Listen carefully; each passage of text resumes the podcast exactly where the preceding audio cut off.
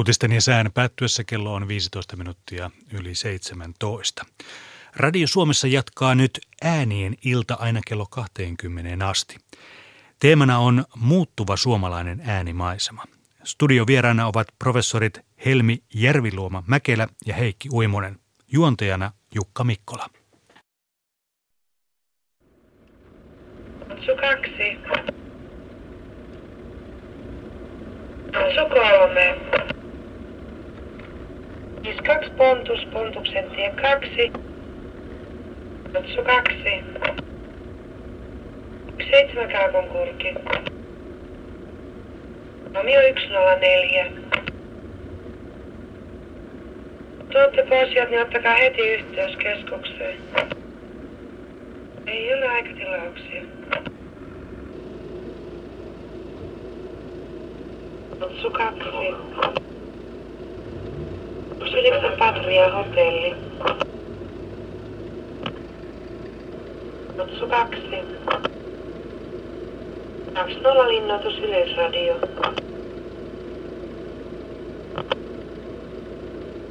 Huomio kaukaa virkailijakerhoon. Notsu 2. Notsu 3.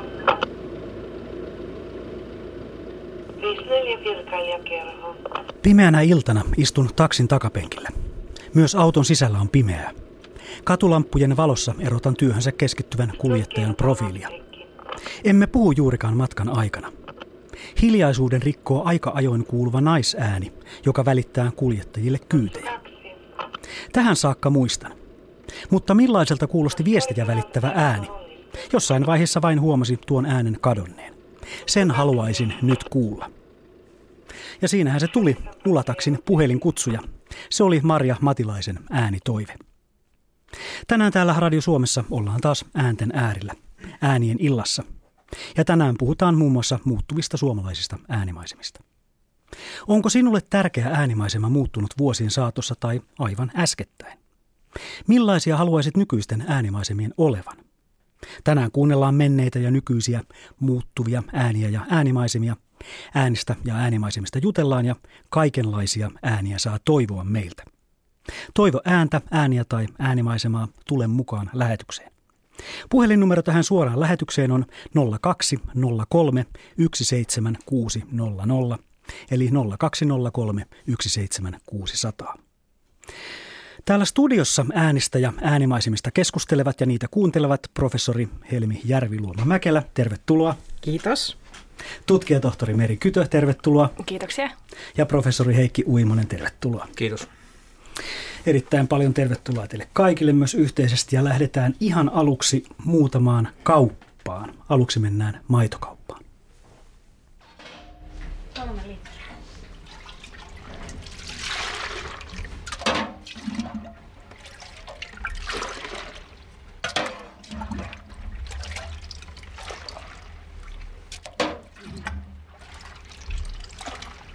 Ja näin.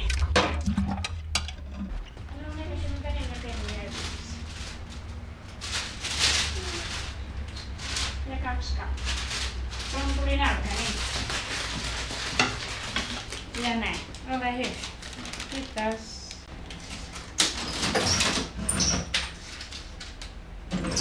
Ja kuusi.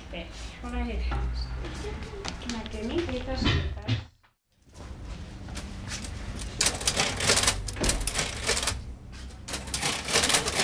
meni liikkuu meillä. Ei se Aika huonosti. Joo, ei oteta. Annetaan sen olla siitä. Markka 26.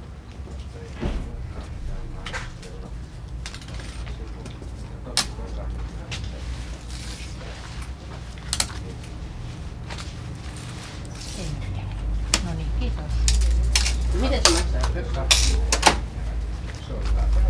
Pimpolo. Onks meillä ollut sitä? Mikä pimpolo? Pimpolo.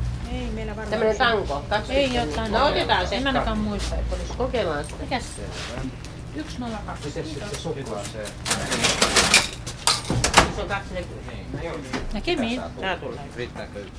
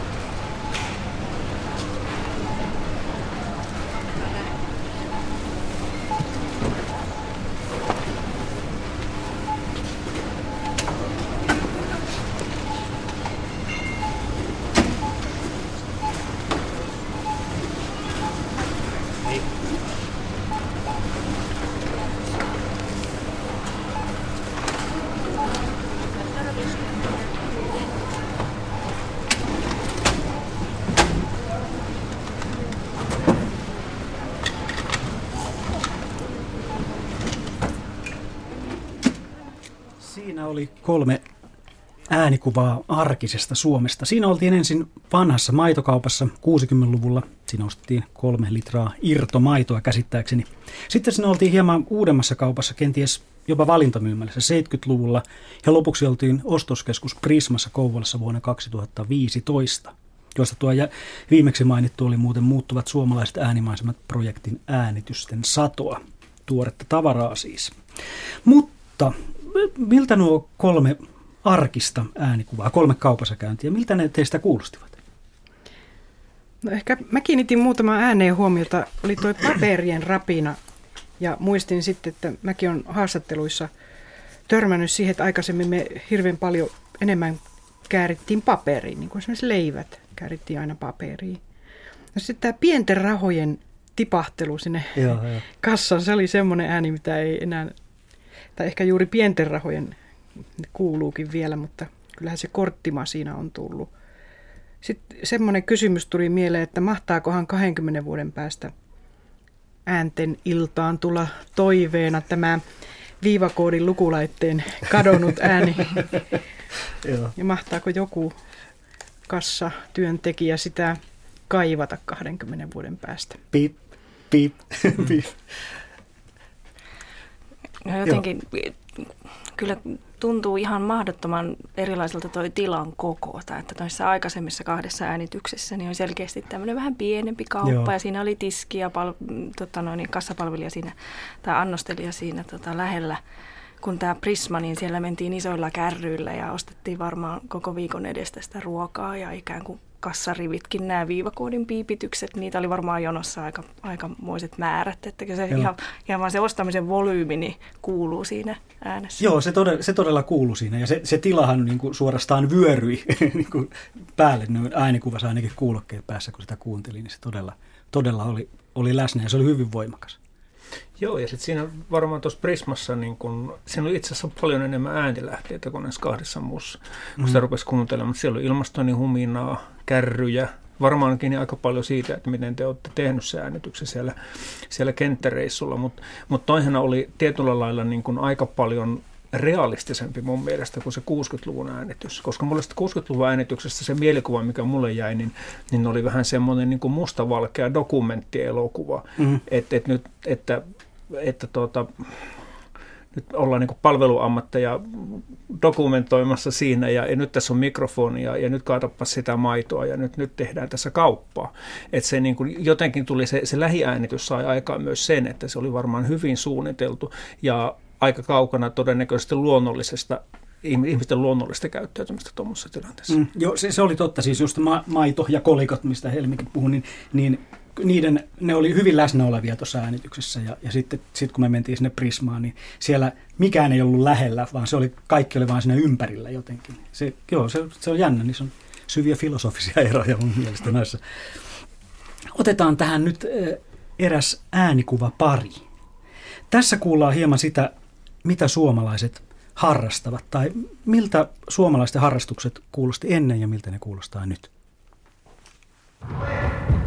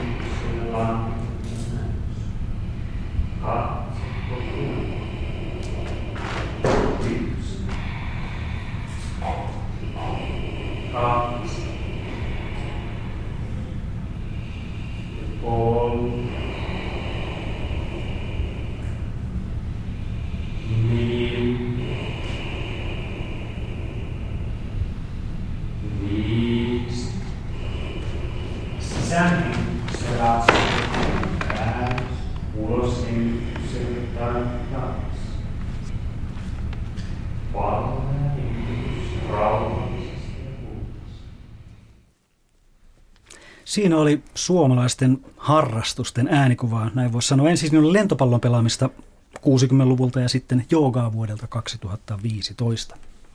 Ja tuo joogasale-äänitys, kuten myös se edellinen Prisma-äänitys, niin olivat tosiaan muuttuvat suomalaiset äänimaisemat projektin äänitysten satoa.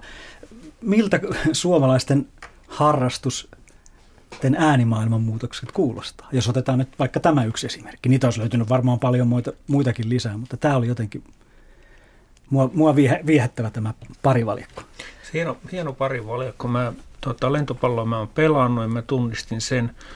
Jouga en ole vielä, vielä tuota, harrastanut, mutta jotenkin, jotenkin tuota, oli hämmentävää se, niin kuin se äänenkäytön erilaisuus. Että tämä oli hyvin seremoniaalinen tämä, tämä, tämä tuota, jälkimmäinen esimerkki. Oli jo, Siis joo, kyllä, kirkollinen Hyvin, jopa. hyvin kirkollinen Joo, meininki.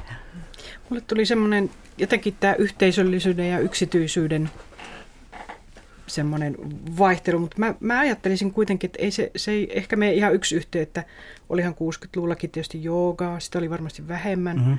mutta sitten niin kuin, joka tapauksessa niin mun mielestä esimerkiksi mediatutkijat on nyt sanonut, että nyt TVn katsominen on se perheen niin kuin tosi sosiaalinen toimintamuoto, koska sitten tuota, paljon yleisempi tilanne, että jokainen on omine kuulokkeineen jossakin nurkassa niin kuin, ja koti on perin hiljainen. Niin kuin, Mm. Että mun mielestä se on aika jännä semmoinen ajatus, että mitä tällä akselilla on tapahtunut. Ja sitten toisaalta kuitenkin käydään elokuvissa. Ja sehän ei ole kadonnut minnekään. Ei. Enkä mä oikein jaksa Niin, uskoa, että se lisääntynyt. television Joo. katsominenkaan häviää kokonaan. Joo, si- siinä oli meidän yksi esimerkki siitä, kuinka, kuinka ha- harrastukset muuttuu ja ensi kerraksi voidaan miettiä lisää. Tuo on sen verran hauska maailma, mihin, mihin, mihin, mihin harrastusten äänet meidät voi viedä. Ja jo tässä vaiheessa muuten kannattaa mainostaa, että tänään me päästään kuuntelemaan paria binauraalisesti äänitettyä äänimaisemaa, jotka ovat niin ikään muuttuvat suomalaiset äänimaisemat projektin äänityksiä. Tämä ennakkomainos siksi, että binauraaliset äänitykset pitää kuunnella kuulokkeilla, jotta se vaikutelma olisi haluttu. Joten jos mahdollista ja kun mahdollista, niin ha- hankkikaa itsellenne kuulokkeet ja joskus tuossa seitsemän jälkeen pääsette sitten kuuntelemaan binauraalisia äänityksiä. Tämä binauraalinen äänitys tarkoittaa sitä, että, että se, sitä kuun, se äänitetään, äänitetään ikään kuin ihmisen, ihmisen korvan kaltaisesti ja samalla kun sitä kuunnellaan kuulokkeilla, niin se äänimaisema toistuu täsmälleen samanlaisena kuin mitä se on ollut äänitystilanteessa. Akustiikkoinen kaikkineen, joka normaalissa mikrofoniäänityksessä ei toteudu, mutta, mutta binauraalisella äänitystekniikalla se toteutuu ja sen takia ne todella pitää kuunnella kuulokkeilla. Siis jos mahdollista, niin etsikää kuulokkeet ulottuvillenne jo hyvissä ajoin. Ja nuo binauraaliset äänitykset tulee tarjolle myös Yle Areenaan, että niitä voi varmaan sitten sielläkin kuunnella kuulokkeiden kanssa sitten myöhemmin ja ihailla. Täällä Radio Suomessa ollaan tänään siis äänien illassa ja tänne voi soittaa tai osallistua lähetykseen muulla tavoin. Osallistu lähetykseen soittamalla numeroon 0203 17600. Puhelun hinta on lankapuhelimesta 8,35 senttiä puhelulta plus 7,02 senttiä minuutilta. Matkapuhelimesta soitettuna hinta on 8,35 senttiä puhelulta plus 17,17 senttiä minuutilta. Voit osallistua myös lähettämällä sähköpostia osoitteeseen radio.suomi at yle.fi tai osallistu tekstiviestillä Kirjoita viestin alkuun RS-välilyönti ja sen jälkeen viestisi. Lähetä se numeroon 16149. Viestin hinta on 40 senttiä. Siinä tekniset faktat ja nyt äänien maailmaan. Meillä taitaa olla illan ensimmäinen puhelu. Tervetuloa lähetykseen. Kuka siellä? Olen Päivi Kari Pomarkusta. Hyvää iltaa. Hyvää iltaa, hyvää iltaa. Minkälaisesta äänestä me keskustelemme? No keskusteltaisiin tämmöistä liikennevälineiden äänestä sillä lailla, että meillä oli pieni poika kylässä, niin hän halusi aina kuunnella tätä, kun ju- tavarajuna meni ylikäytävän kohdalla ja siinä nämä puomit laskeutuu. Ja hän sanoi mulle aina, että mummu, kuunnellaan li- kinkitystä. Ja se on tämä, tämä ääni, joka tulee, kun puomit laskeutuu ja sitten siinä on joskus jossain kohdin oli myöskin tämmöinen valo, joka sen kinkityksen tahdissa vaihtui, niin se oli hänen lempi toiveensa aina, kun me oltiin tuolla YouTubessa. Joo, joo, eli se, se on se kellon ääni, joka tulee, se klank, klank, Kyllä, klank, klank, joo. kyllä. Ja sitä piti kuunnella ja sitten me ollaan menty niin pitkälle, että me ollaan käyty vertailemassa Kanadan, Kanadassa, USAssa olevia ääniä. Siellä on huomattavasti nopeampi ja sitten kiinalaiset myöskin kinkittää, että heillä on myös nopea. No se onkin hienoa, nimittäin meillä on täällä tarjolla sulle sitten soitettavaksi ihan suomalaista kinkitystä sinne. Ja sitten kun siinä meni Joo. se pitkä tavarajuna, kun se puomi oli laskenut, niin siinä oli tukkeja, sitten siinä oli muutama tavaravaunu ja sitten oli niitä säiliöitä. Oikein pitkä juna meni. Niin Mikael tykkäsi aina, hän, me sanot, tai mä keksin, että siellä on jäätelöä varmasti noissa, missä oli seinät, niin hän tykkäsi entistä enemmän kuunnella. Ja aina toistui, että ihmettelin sitä, että miksei hän koskaan kyllästynyt. Mutta nyt, nyt kun hän on jo kahdeksan, niin ei tarvi enää, että meillä on muut, muut musiikit, mutta kyllä lapsena tykkäsi kuunnella. Toi oli niin varhaislapsuuden hitti. Kyllä, kyllä, kyllä. Joo. Se, joo, toi hy, hyvin mielenkiintoinen. Meillä on, meillä on tässä nyt sulle tarjolla, tarjolla toi ääni, ja se todella on, on, on ei sen kauempaa kuin Suomesta. Joo. Ja tota, no, eipä siinä mitään. Tehdäänkö niin, että pysy linjalla, kuunnellaan tuo ääni ja jutellaan vielä siitä vähän sen jälkeen, koska mulla on sellainen käsitys, että Suomessa ne äänet on eri paikoilla ollut vähän erilaisia Ahaa, my- joo, myös. kiitos. Niin, niin tehdään Joo. se, py- pysy linjalla ja kuunnellaan tämä ääni ja palataan Joo. sitten vielä keskustelemaan. Hyvä. Joo. Selvä, kiitos. Hei.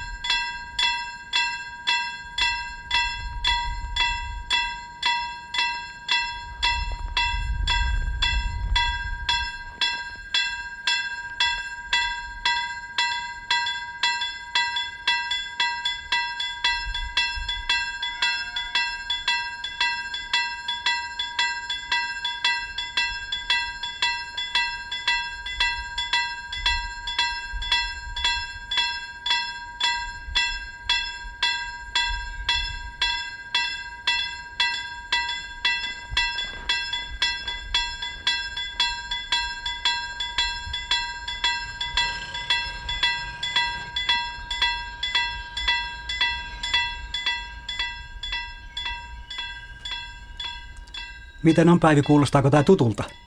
Kyllä. Ja just tämä, niin kuin, että tässä ei tapahdu. Tää, mutta hänelle tämä, tämä tapahtui sillä lailla, kun hän on musikaalinen muutenkin, niin tota, tapahtui varmaan se, kun se, tämä on aika terävä ja Joo. monotoni, niin tota, tapahtui hänelle jotain, koska hän halusi sitä aina, aina tota, kuunnella. Kyllä, ja lii- liittyykö siihen myös, oliko se tämä pelkkä kellonääni vai liittyykö siihen myös tietysti sen lähestyvän junan ja kenties sen Kyllä. oh- ohjaajavan junan se voimakas ääni, joka... Kyllä, Joo, joo. Joo, sehän on hyvin, hyvin jännittävä. Itse asiassa siihen liittyy varmaan Joo. myöskin se jännitys, Mm. kun sitä odottaa, että se tulee sieltä Kyllä. ja suhahtaa ohi. Juu, että, kyllä. että mulle itselleni junan äänet on hyvin merkityksellisiä, koska mä oon niin asunut lapsuudessani junaradan, siis sanotaanko 500 metrin päässä. Että Kyllä. ne ei häirinnyt mun yöunta lainkaan ja itse asiassa tuntuu aina kotoisalta, mutta silloin mun lapsuudessa ne oli lättähattuja, jotka meni siitä. Että Joo. ja, ja silloin ei ollut tämmöisiä kelloja. Mun täytyy tunnustaa tietämättö, suuri tietämättöminen, että mä en tiedä, miten tämä ääni. Tähän kuulostaa aivan perinteiseltä kellon kilkatukselta, mutta tietääkö joku teistä, miten tämä syntyy, tämä ääni? Kuulosti aivan mekaaniselta. Meri, No itse asiassa me käytiin tota, hankkeen tiimolta äänittämässä Maariassa Turussa tämmöinen tasoristeys, Aha. jossa oli 100 metrin, tota, noin niin, tai siis 100 metrin päässä toisistaan tällaiset tasoristeydet. Eli siinä kuului saman aikaan jopa neljä kelloa Joo. tu- tuuli oikeasta suunnasta. Ja siinä tosiaan on kaksi tolppaa, jonka päällä on tämmöiset ö, jonkin sortin liikennemerkit, en nyt muista täsmälleen minkälaiset. Ja niiden alla on sellainen pieni, pieni metallinen kello, jossa on sitten tämmöinen sähköinen kieli, joka sitten siinä paukaa. Että tosiaan ne on noin neljän metrin etäisyydellä toisistaan ja Joo. ihan tämmöinen yksinkertainen viritelmä. Joo. Tuossahan tuli niin kuin semmoinen hauska, siis se on hyvin, hyvin mielenkiintoinen tuo ääniesimerkki kuunnella, koska ne kellot ei ole täysin synkronissa. Eli se rupeaa elämään se ääni hienosti, kun ne alkaa lyömään eri, eri aikaan aikaan ne kellot. Et oliko, oliko Turussa sama homma, että et kestikö ne niin täsmälleen synkronissa vai oliko siinä sitten elävyyttä? Onko digitalisaatio mennyt niin pitkälle, että tasoristeyden, tasoristeyksien kellotkin on synkassa vai oliko siinä tämä mielenkiintoinen? No ei, kyllä, kyllä ne on, mu, täytyy sanoa, että va- vaikea muistaa ihan tarkalleen, mutta muistaakseni ne oli paljon kiivaammat kuin nämä kyseiset kellot tässä. Joo, eli, joo. eli ne oli korkea-äänisemmät ja vähän semmoiset sähkämmät, että siinä jo vähän pelästykin, että, että pois sieltä junan alta. Tämähän on signaali, että, Mm. että ihan niin kuin poliisiautot ja muut, niin nehän on muuttunut aivan erilaisiksi. Tämä rauhallinen, rauhallinen poliisin sireeni ei enää riitä. Sen pitää olla ihan erilainen. Olisin kysynyt Päiviltä vielä, Kanada tuo tietysti mieleen tämän äänimaisema-tutkimuksen juuret ja kohta puhummekin tästä säveltäjä Schaeferista, niin Hänhän on hyvin kiinnostunut ollut, ollut junan äänistä ja siellä tehnyt radiotaideteoksiakin. Ja kun Kanadassahan on näitä valtavia, miksi niitä nyt kutsutaan joka tapauksessa, Preeri. preerioita, niin, tota, niin siellähän kuuluu hyvin kaukaa sitten junan, ju- junan pillin äänet esimerkiksi. Ja ne on, ihmiset pystyy niin kuin täsmällisesti sanomaan, että kuinka kaukana ja mitä Mm, kello on. mm. Niin mitäs, mitäs se teidän lapsen lapsi siitä tykkäsi? Kanadalaisista. Hän, no hän, me katsottiin sitä vaan semmoista kaupunkitasorista, että sitä ei kuulunut. Mutta se oli huima, siellä oli yksi video semmoinen, missä se preerialla oli lumi satanut ja se juna tuli sieltä lumihangesta esiin, niin sitä hän tykkäsi katsoa. Siellä oli niin valtava voima sillä junalla, että vaikka ei näkynyt kiskoja eikä mitään, niin se juna tuli sieltä vaan. Ja lumipölles, niin Joo, joo. Tässä on muuten vielä yksi hyvä, toi, yksi muutos, siis Joo. että YouTube on semmoinen vehje, jonka avulla me saadaan joka maailman kolkasta tämmöisiä erikoisiakin ääniä esiin. Ja Kyllä, joita ei Kyllä. muuten- muuten olisi mitään mahdollisuutta kuulla, niin kuin esimerkiksi Joo, juuri kiinalaisia. Mutta hän tykkää myöskin kuunnella niin kuin englannin kieltä lausuttuna. Et se on aivan ihmeellistä, että kun hän on niin musikaalinen, hän tykkää siitä nuotista, mikä on niin kuin kielessäkin. Joo, joo, joo, toi on aika Niin. kiinnostavaa. No, mi- no, onko sieltä löytynyt kiinankielistä selit- selostusta sitten netistä? Kyllä hän tykkää siitäkin. Joo. että se, se huumori on kuitenkin niin kuin kansainvälinen. Hän osaa sen joo, joo. hien, hienolla tavalla hienoa. suoda. Joo. Niin, ki- kiitos, kiitos Päivi Joo, kiitos. hyvästä ja hauskasta toiveesta. Oli ki- Kiitos. kiva jutella ja me jatketaan täällä ääneen iltaa. Kiitos vaan, hei hei. Nyt vaikuttaa siltä, että meidän puhelut jatkuu, eli seuraava puhelu onko meillä Anna-Kaarina Hollolasta? Joo, täällä ollaan iltaa No vaan. hy- hyvää iltaa, tervetuloa lähetykseen. Kiitos. Minkälaista ääntä on sun toiveenasi? Tota, mä on, toivoin sellaista ääntä, kun hevoset syö kuivaa heinää. Se on mun mielestä yksi niin kuin, rauhoittavimmista äänistä, mitä voi, voi olla. Se on varmaan aika rauhoittava ääni. Mä oon myös ku, ku, kuunnellut, kuunnellut sitä ääntä ja se, se on mulle jonkun verran tuttu ääni ja se on kyllä hieno ääni. Kyllä se, on ääni, joka ehkä ei ole ihan sillä tavalla kadonnut niin kuin monet muut äänet on, että se, sitä, sitä on mahdollista vielä kuulla, kuulla siellä sun Joo. täällä par, parhaillaankin. Onko sulla kuinka omakohtaisia kokemuksia tuohon ääneen liittyen? No mulla on kyllä ilo sitä kuunnella vaikka joka ilta, että, Okei. mutta mä ajattelin, että Hienoa. miltä se muista sitten kuulostaa, että tuleeko siitä samanlainen sellainen Hienoa. rauhoittava vaikutus, että jotenkin sitä kun kuuntelee, niin tuntuu, että maailma on niin kuin kohdallaan ja mallillaan, että siinä on joku. Mä jään sitä usein vähäksi aikaa aina kuuntelemaan. Se on niin sellainen tasainen ja hätäilemätön ja sellainen.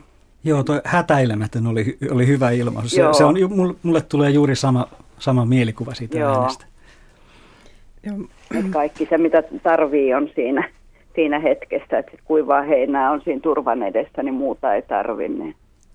Joo, todella. Täällä- Olen ajatellut sitä, että kun eletään maailmassa, mikä, missä on hirveän paljon ääniä, ja osa ihmisistä ei enää ehkä osaa ollakaan ilman, että jotain taustamusiikkia tai jotain mm. on, niin sitten välillä on ehkä hyvä kuunnella jotain ihan muutakin.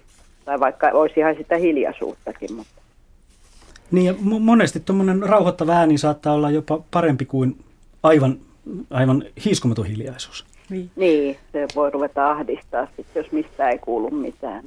Totta. No, mä olisin vaan tuosta Anna-Kaarinan toiveesta sanonut, että se on kyllä hieno toive. Ja, ja se, että näissä kummassakin projektissa, jossa tämä täällä studiossa läsnä oleva joukko on ollut mukana sekä sata suomalaista äänimaisemaa keruhankkeessa että muuttuvat suomalaiset äänimaisemat, niin niissä on tullut hirveän paljon näitä navetan ääni ja Mm. eläinten äänitoiveet, tai siis näitä, että ne on ihmisille merkityksellisiä. Mm. Ja just mitä kuvailit, niin, niin siellä on semmoisia ihania kertomuksia siitä, että miten mennään turvapaikkaan, navettaan ja siellä riimut, ainakin ennes vanhan ne tietysti kolahteli ja sitten lehmät märehtii ja sitten tietysti pitäisi vaara, vielä saada se kostea ilma ja tuoksu mukaan, niin se, se, se kuuluu ehkä siihen olennaisena.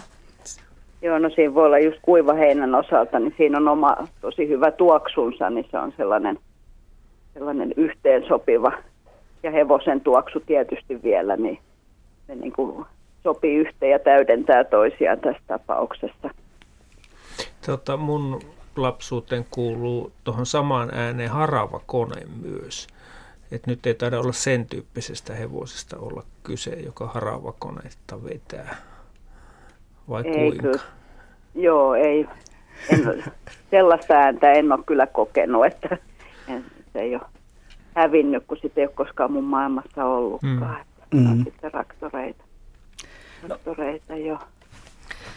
Me tota noin, niin, käytiin taas äänittämässä yhtä hevostallia ja siinä justiinsa sitten tämä ehdottaja meille sitten tarkemmin osoitti mikrofonin paikkaa ja muuta, että mikä se on se, se ääni siellä tallissa, mikä, mikä hänelle on tärkeintä. Ja se oli kanssa liitty tähän syömiseen, syömiseen ja siihen, että sai olla siinä ihan sen ison, ison, ison ikään kuin rauhoittuvan eläimen vieressä ja kuunnella sitä hengitystä ja sitä rauhallista tuhinaa, kun sen hevonen se rouskuttaa siinä milloin mitäkin porkkana tai heinää. Mutta se siinä äänitystilanteessa, mikä viehätti mua kovasti, oli tämä, että tämä oli siis ratsastushevonen, niin tota, tämä tapa, miten tämä ehdottaja kommunikoi tämän hevosen kanssa silloin, kun tämä hevonen Mm. söi. Ja heillä oli aivan oma tämmöinen, tai siis uskon, että heillä oli ihan aivan oma tapansa keskustella, hy- hyvin sellainen hellä ja tota noin, niin läm, lämmin tapa ja tuntui, että tämä hevonenkin sitten hörähteli siihen ikään kuin vähän siihen mukaan. Ja oli kerrassaan niin kuin tämä rauhallinen tunnelma ja sellainen, että päivän työt on nyt tehty ja näin, niin se oli ihan käsin kosketeltava. Joo, mä voin hyvin kuvitella tuon hevostallin rauhallisen tunnelman työpäivän tai ratsastuspäivän jälkeen. Mutta saisiko vielä Anna Kaarinalta kysyä, että tähän alkaa mennä vähän romanttiseksi tämä meidän lätinä täällä, että olisiko kuitenkin sillä tavalla, että onko siellä Hollolassa tai teillä myöskin koneita siellä, siellä tallissa, että onko se, onko se vaan näitä eläimen ja ihmisen ääniä vai? No, siellä ei kyllä mitään, mitään koneita ole, että, että siellä kuuluu ihan se, ihan se tota, hevosten äänet vaan ja just se sellainen pienet pärskähdykset ja tuhinat ja muut. Sitten mä mietin, että ehkä näin hevosihmisenä laajemminkin, niin hevosista lähtee kyllä monta sellaista rauhoittavaa ääntä, että, Mm. että jos lunta on, niin me käydään kyllä rekiretkellä ja siinä on se kaviot kopsahtaa sillä pehmeästi siihen lumeen ja, ja sitten aisakelloa käytetään, niin se on ihan mahtava mennä sitten No kuulostaa aivan läpi. ihanalta. ihanalta.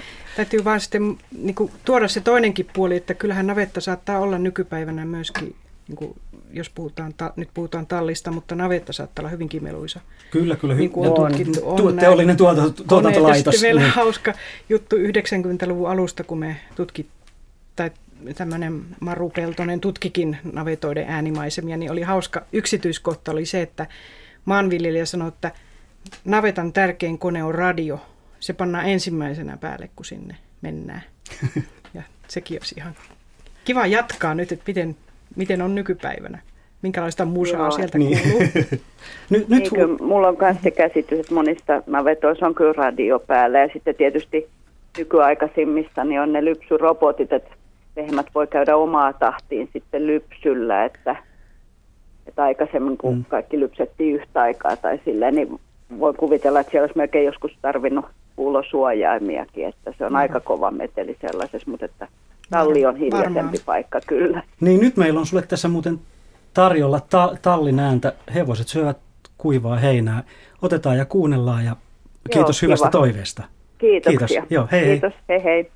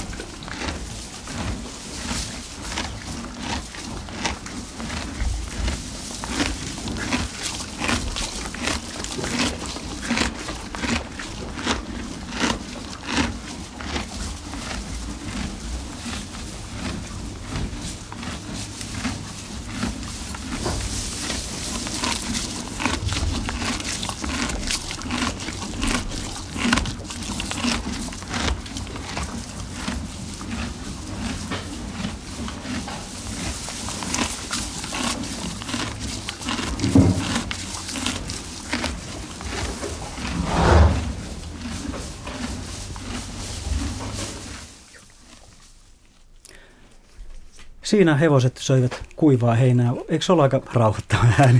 Oli ihan. Sinkki ämpäri puuttuu. Mun Vain mielestä siihen sinkki kuuluu ämpäri sinkki puuttuu. siihen mukaan.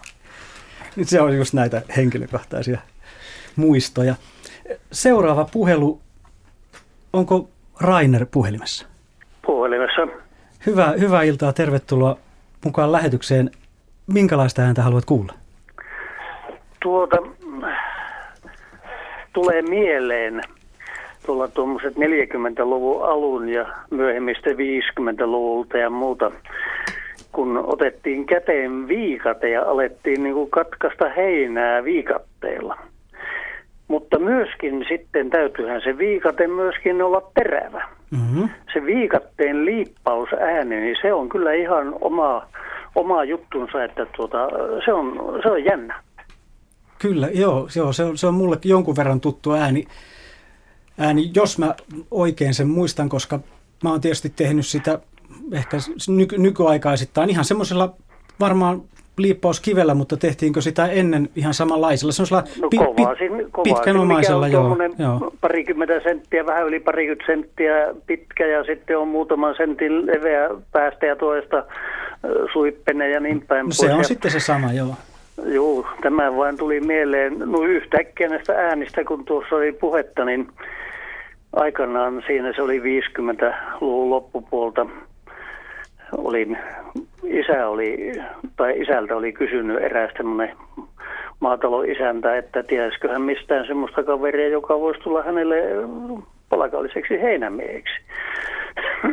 Isä ensin minulta kysyi, että olisinko minä valmis. Mä no totta ihmeessä. Ja kävi niin, että kun mä aamulla menin Pattijo ylipäähän Silverin Väinölle, niin sitten siitä lähdettiin liikenteeseen ja hän sitten kysyi, että onko mä koskaan niittänyt. Mä sanoin, että kyllä, mä joskus on vähän huitunut. No sitten tuota, mä sitten kysäsin, että no onko täällä missä viikata. Siinä se oli aitan kulmalla ja minä menin ja otin ja vähän huitasin sitä nurmikkoa ja mä sitten, onko missä liippaa.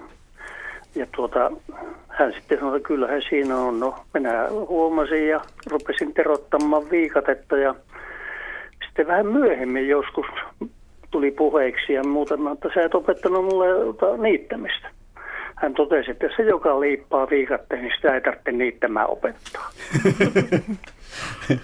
Hyvä. Ja tämmöisen niin kuin niittämisen niin, taidon ja muuta, niin se tuli jo tuolla 40-luvun alkupuolella minun, minun niin kuin tuonne tekemisen maailmaan. Mm. Oletko kuullut pitkään aikaan tätä viikatteen ääntä tai liippaamista? No en minäkään sitä ole enää kuullut. Eihän ne nykyisin, ne on semmoiset masinat, mitkä tekee sitten noita pallukoita ja muuta, mm. niitä virtasemmonia. Niin. Niin tuota, mutta jota tuli vain mieleen, että olisi tuo jännä vielä kuulla, kuulla niin viikatteen liippaamisen ja mielellään myöskin niittämisen, mutta siellä tämä soittaja sanoi, että sitä niittämisen ääntä ei ole kuullut. No sit ei muuta kuin otetaan ja ku, kuunnellaan se liippaaminen, se meillä ainakin tässä on sulle nyt tarjolla. Kiitoksia. Hyvä, kiitoksia hauskasta toiveesta ja kuunnellaan liippaamista ja mennään eteenpäin. Kiitos, hei hei. Kiitos, hei.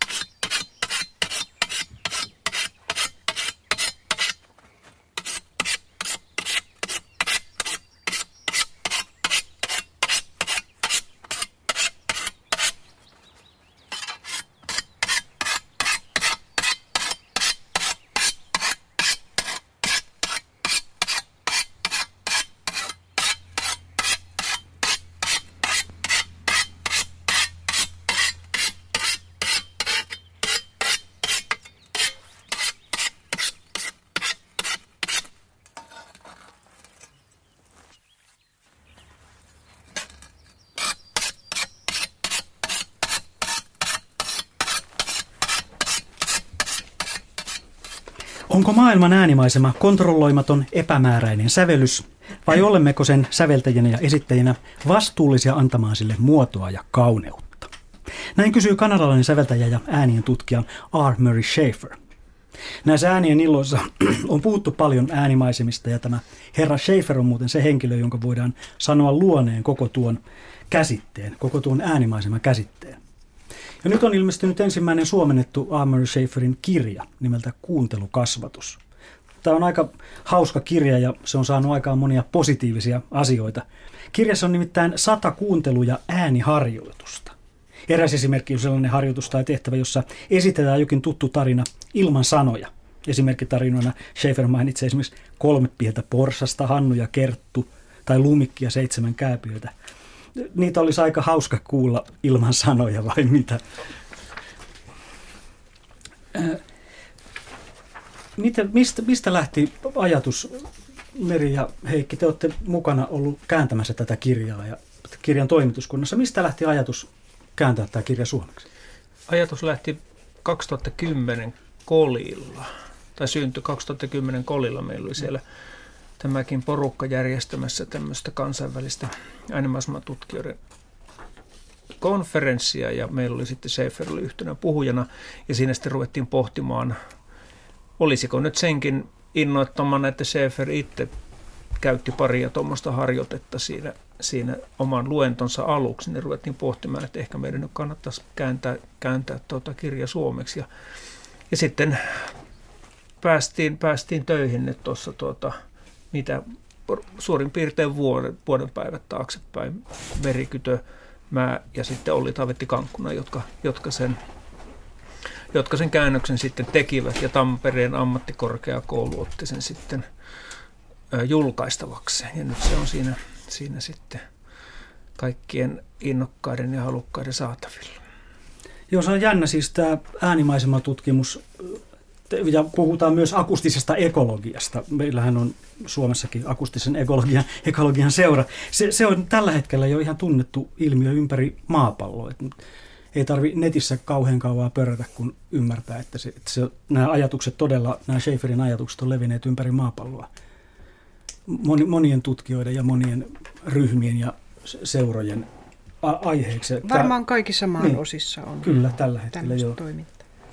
Joo, ja tuo kuuntelukasvatuskirja varmaan niin kuin vetää yhteen aika paljon sitä, sitä semmoista tiettyä pedagogista ajattelua, mm. joka tässä äänimaisema-asiassa on ollut pinnalla sitten 60-luvulta lähtien, että, että halutaan ikään kuin tämmöisen positiivisten, positiivisen ympäristösuhteen tai ääniympäristösuhteen niin kuin varaan rakentaa sitten sitä sitä ympäristösuhdetta, että ikään kuin löydetään sieltä ääniympäristöstä semmoista miellyttävää ja semmoista, mihin voi itse vaikuttaa. Ja se on, mm. mä luulen, että Seferilläkin on ollut taustalla se, että, että jos ihmiset ei tiedä, mitä äänimaisema on, niin, niin ei he pysty oikein sen parantamisen etenkään tekemään mitään. Sen takia on täytynyt kehittää termi, sen takia täytyy opettaa ihmiset myös kuuntelemaan. Ja, ja toi kirjahan on mm. sitten siihen tarkoitukseen lähinnä kai lapsille, mutta myös aikuisille varsin viihteellistä ja mukavaa luettavaa ja testittävää. Joo, siis se on jännä, että tosiaan, että aika pitkälle mä jouduin lukemaan tätä kirjaa ennen kuin mä tajusin, että tämä on ehkä tarkoitettu sekä lapsille että aikuisille. tässä, on, tässä on hirveän hy, hyviä ja selkeitä, hauskoja tehtäviä jo, ja hyvin yksinkertaisilta tuntuvia kysymyksiä.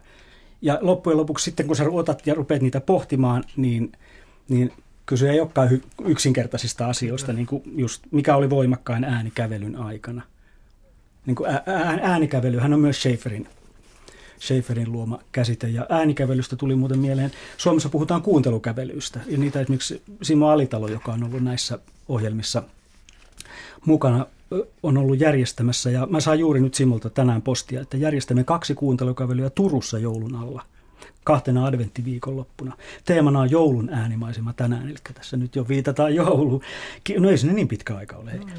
Kiinnostuneiden kannattaa seurata ilmoittelua kuulumia Facebook- tai verkkosivulla kuulumia.org.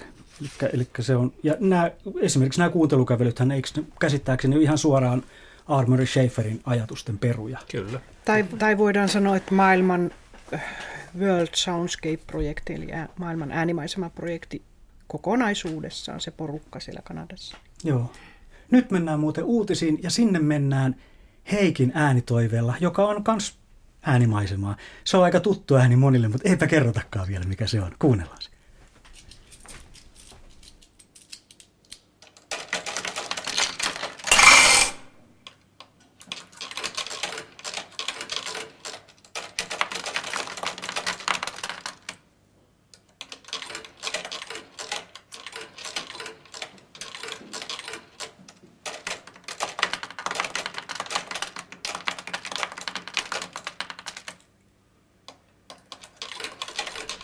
Tämähän on pajatson ääni.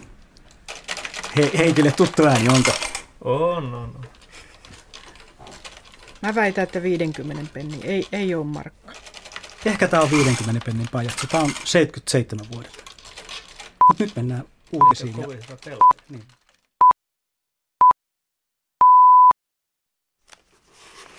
Täällä ollaan äänien illassa. Jatketaan. Toinen tunti aloitetaan pienellä retkellä pankkeihin, eri pankkeihin. Sen verran tässä voikaan näistä äänistä jo etukäteen sanoa. Mennään pankkiin ja kerrotaan sitten, mitä tapahtui ja missä oltiin ja koska.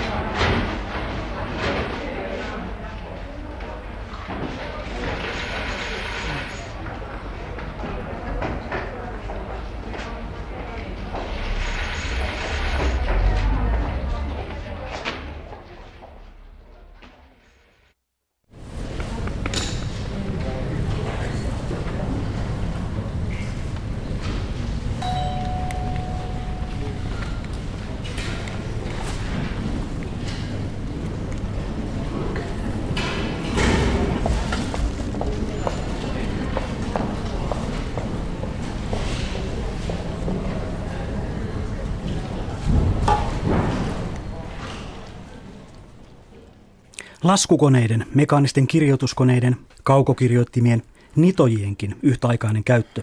Kymmenet ja kymmenet taitavat pankkineidit, hyvin meikattuina ja korut heiluen. Kampaukset vavahdellen niitä hakkaamassa luovat sinfonian, kiireisen teeman, yltyvän, huipennusta odottavan, mutta sen tulematta aina vain stakkaattuna jatkuvan soitannon. Siinä sulautuu yhtenäinen pauhu, joka eteisestä kuultuna saa jopa ajoittain laulavan rytmin. Lähietäisyydeltä modernissa sinfoniassa erottuu myös eri instrumenttien sooloja. Esimerkiksi leimasinten pyörähdyksestä ja osumista kuuluva remps bumps uudestaan ja uudestaan, aina neljän sarjoina ja kaikilta suunnilta. Onhan tositteiden leimaaminen pankkitoiminnan olennaisinta ydintä. Muun muassa näin runollisesti kirjoittaa Iiro Liukkonen Brysselistä, joka valittiin keruukilpailun voittajaksi. Muuttuvat suomalaiset äänimaisemat keruukilpailun voittajaksi kirjoituksellaan Pohjoismaiden Yhdyspankin pankkisali. Tuossa äsken kuunneltiin, kuunneltiin neljää eri pankkiselia ja, ja kuinka ollakaan se ensimmäinen niistä oli aivan oikeasti Pohjoismaiden Yhdyspankin pankkisali. Ja sitten seuraava oli tietysti tasapuolisuuden vuoksi se oli Kopin, eli ensin Pypin, sitten Kopin. Ja ne oli vuodelta 58, että ne oli, ne oli suhteellisen vanhoja. Niissä mun mielestä kuului hyvin se vanhan ajan pankkimeininki. Ja sitten oli Skopin pääkonttorista vuodelta 70 ja sitten tämä viimeinen oli ihan 2008 Nordean pääkonttorista Aleksilta Helsingistä. Kuulitteko te noissa, noita samoja asioita kuin minä? Kyllä, hurja, hurja ero. Se on tuossa viimeisessä, niin sinne, sinne alkoi kuulua sinne pankkisaliin sen tilan ulkopuoliset äänet, mikä oli ehkä niin kuin se, se, mikä kiinnitti siinä kaikista eniten huomiota. Se lähikenttä oli niin täynnä kaikenlaista informaatiota, että se kyllä peitti hyvin tehokkaasti kaiken, kaiken muun, mitä, mitä sen niin kuin pankkisalin ulkopuolella tapahtuu. Olisiko Joo. siinä kiviseinät vaihtunut sitten lasiseiniin sillä välillä? Se on, se on aivan mahdollista kyllä. Jo, no, jo akustisesti noissa oli eroja, mutta mä myös mietin, että johtuuko se niin kuin rakenteiden muuttumisesta vai johtuuko se äänitystekniikan muutoksesta. Kun tultiin 50, 50, vuodesta 58 vuoteen 2008, siinä oli puoli vuosisataa kuitenkin. Ja siinä Skop oli sitten ainoa, missä kuului rahan ääntä siis. Joo, Et joo. Nythän siitä on paljon ollut puhetta, että ei enää käteistäkään oteta mm, vastaan, mm. Eikä, eikä näitä kolikkoja lasketa, että siitä tulee kaiken näköisiä ongelmia sitten. Niin siinä oli just joku pienille ihmisille. Joo. Joo. Mutta se, tuo Iiro Liukkosen kuvaus siitä, oliko se, se ihan 70-luvun alusta? Joo, joo, niin, niin, joo. Siinä oli kyllä upea, upea kuvaus, että miten niin kuin pieni lapsi on rekisteröinyt kaiken – ja, ja, ja siinä oli juuri ne vahtimestarit niissä upeissa asuissa. Ja niin kuin, että se on mahtanut olla niin kuin mieletön elämys mennä sinne pankkiin. Kyllä. Ja nämä leimasinten äänit ja, nämä, ja hän vertaa siinä, että hän ei ole niin kuin sodassa ollut, mutta konekiväärin rät, rätinä voisi kuulostaa tuolta.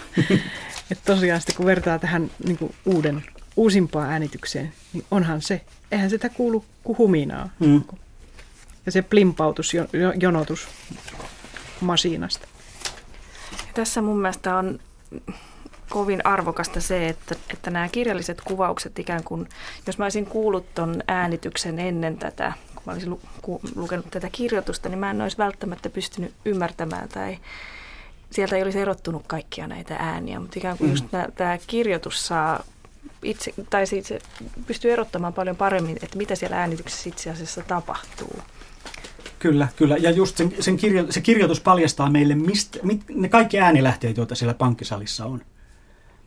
Onko se niin muuten, että tuo kirjoitus on kokonaisuudessaan luettavissa äänimaisemat, äänimaisemat.fi-sivustolla? Kyllä, joo. Joo, se kyllä kannattaa käydä lukemassa, koska se on aika, aika hieno tarina äänistä ja tiloista ja muistoista, jotka liittyy niihin ääniin.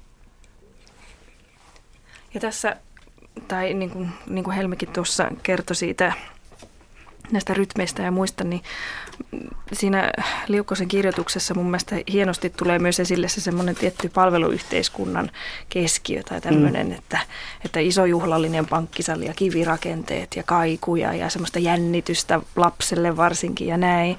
Ja sitten kun ajattelee, että ei mulla ole koskaan ollut tämmöistä mahtavaa juhlallista pankkikokemusta, on koko lattiamattoa ja epämukavia tuoleja.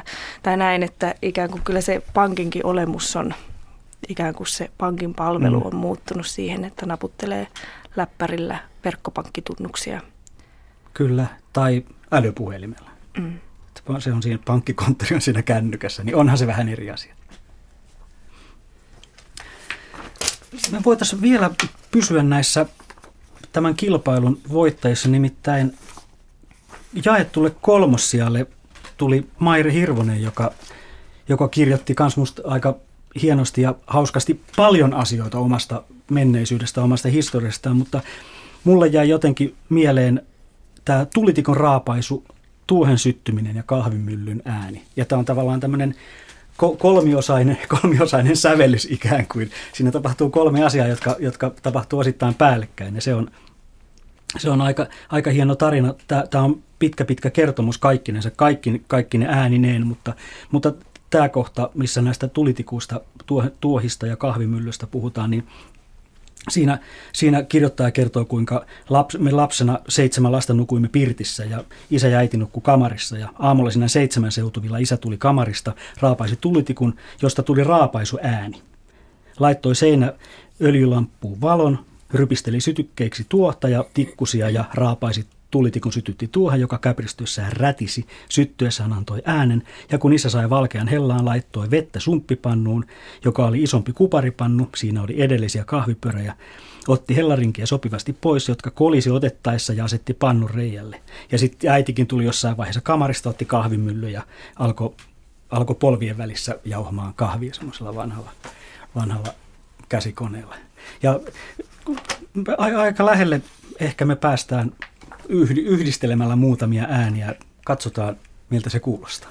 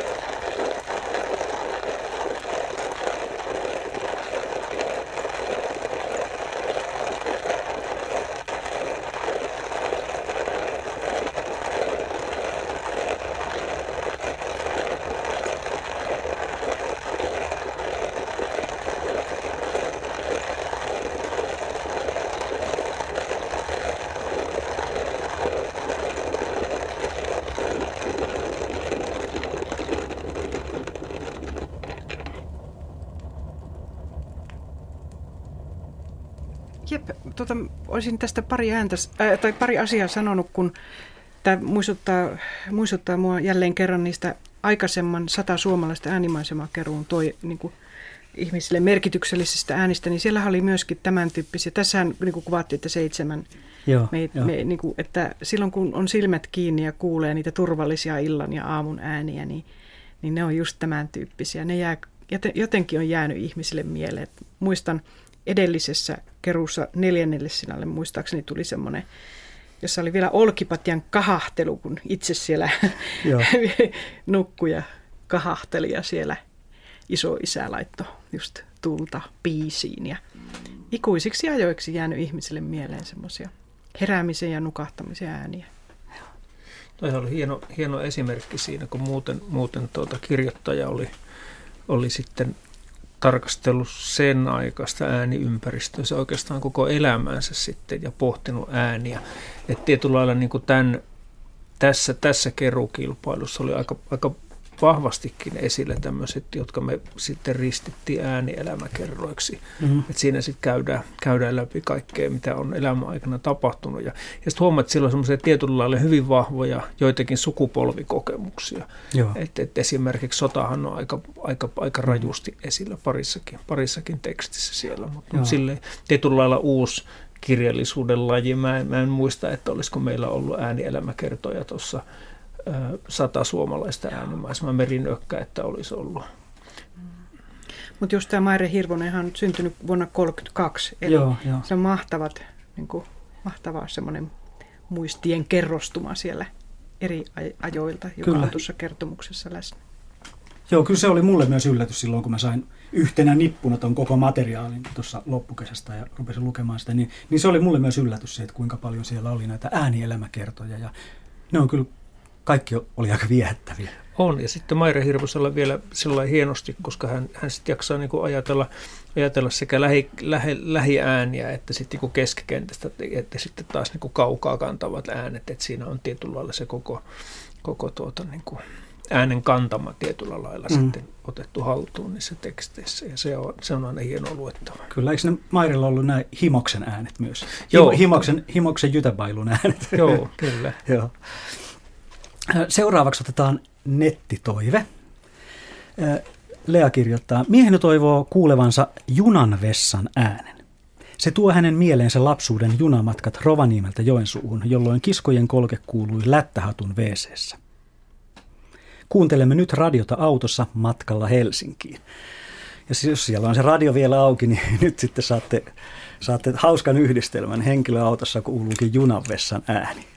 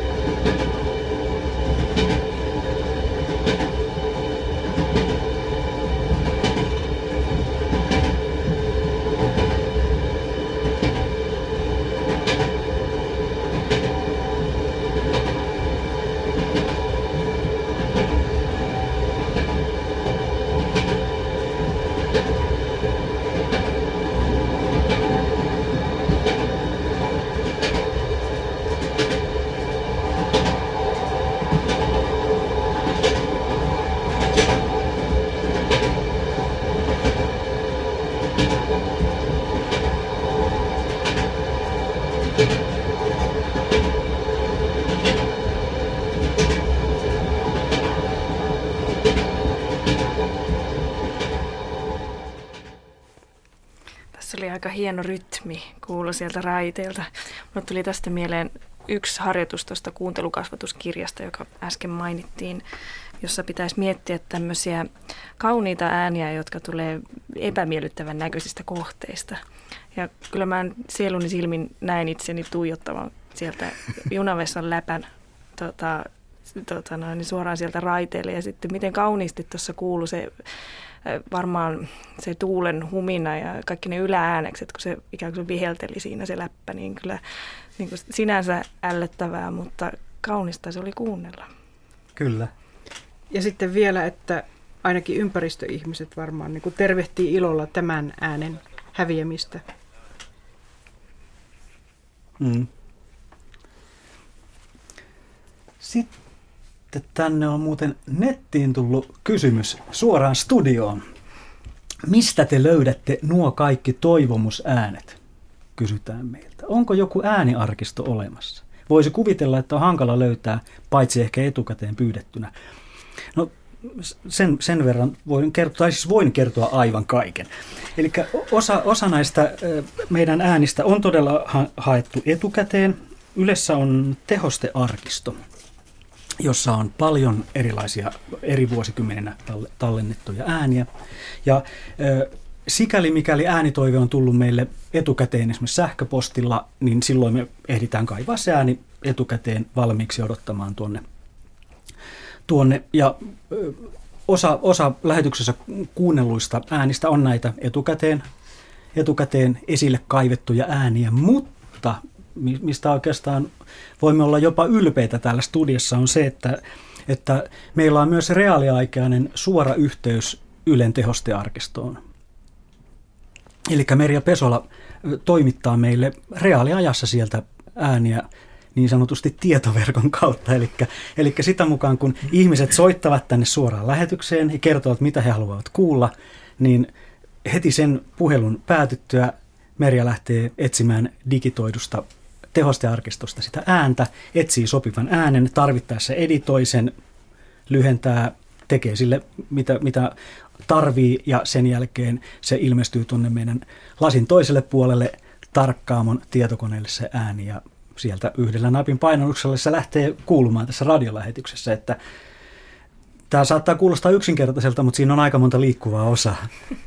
Ja tietysti voi vielä pohtia sitä alkutuotantoa, että mistä ne äänet on sinne äänet on sinne arkistoon alun alkaen päätyneet ja tietysti tästä saadaan taas mainio aasensilta tähän muuttuvat suomalaiset äänimaisemat hankkeeseen, jonka, jonka yhtenä motiivina oli kerätä nimenomaan niitä arja ääniä ja, mm. ja tavanomaisia ääniä, koska muutaman vuoden päästä, 10-20 vuoden päästä niitä todennäköisesti osa ainakaan niistä ei ole enää olemassa. Ja, ja ne äänet, mitä täällä ollaan kuunneltu, niin on varsin usein hyvin semmoisia jokapäiväisiä ääniä jostain 30, 40, 50 vuoden takaa. Mm. Että joku on vain ymmärtänyt ne silloin aikanaan tallentaa. Ja toivottavasti nämä nyt sitten tulee osaltaan palvelemaan tätä tarkoitusta sitten jatkossa, jatkossa tämän meidän, meidän hankkeen hommat myös. Mutta ehkä mä voisin tässä kuitenkin, mä muistelen, että me, me ollaan täällä puhuttu, että enää ei ylekään niin innokkaasti kerää näitä ääniä tänne tehosteharkistoon. Se olisi kyllä ainakin mun toivomus, että sellaista toimintaa ei kokonaan lopetettaisi sitten ehkä. Joo, ja se on kyllä, käsittääkseni se on nyt elpymässä osaksi myös tämän studion toiminnan seurauksena, että se asia on, asia on elpymässä tai ainakin tahtotila on muuttumassa. Se on niin valtavan suhteen. hieno asia, että ne, ne, on, ja ne on hyvin äänitettyjä ja, ja tota, niin ei todellakaan missään muualla niitä sen tyyppisiä ääniä, mitä tässäkin on toivottu, mm. niitä sanotaan vaikka 30-luvun, 40-luvun ääniä, niin eihän niitä nyt missään muualla ole. Kyllä, se on totta. Yksi paikka on nyt netissä, joka liittyy myös tähän Ylen, Ylen tehostearkistoon, eli osoite freesound.org on, on semmoinen paikka, johon Ylen äänitehostearkistosta on toimitettu aika paljon ääniä, ja niitä löytyy sieltä freesound.orgin puolelta, niin sieltä löytyy myös aika paljon näitä Ylen tehostearkiston ääniä. Ja, ja ne on ääniä, jotka on täysin vapaita. Sie, siellä on siis ympäri maailmaa ka, kaikenlaisten vakavien tai enemmän tai vähemmän vakavien ääniharrastajien tallentamia ääniä. Ja sieltä löytyy sitten kyllä kaikenlaisia ääniä.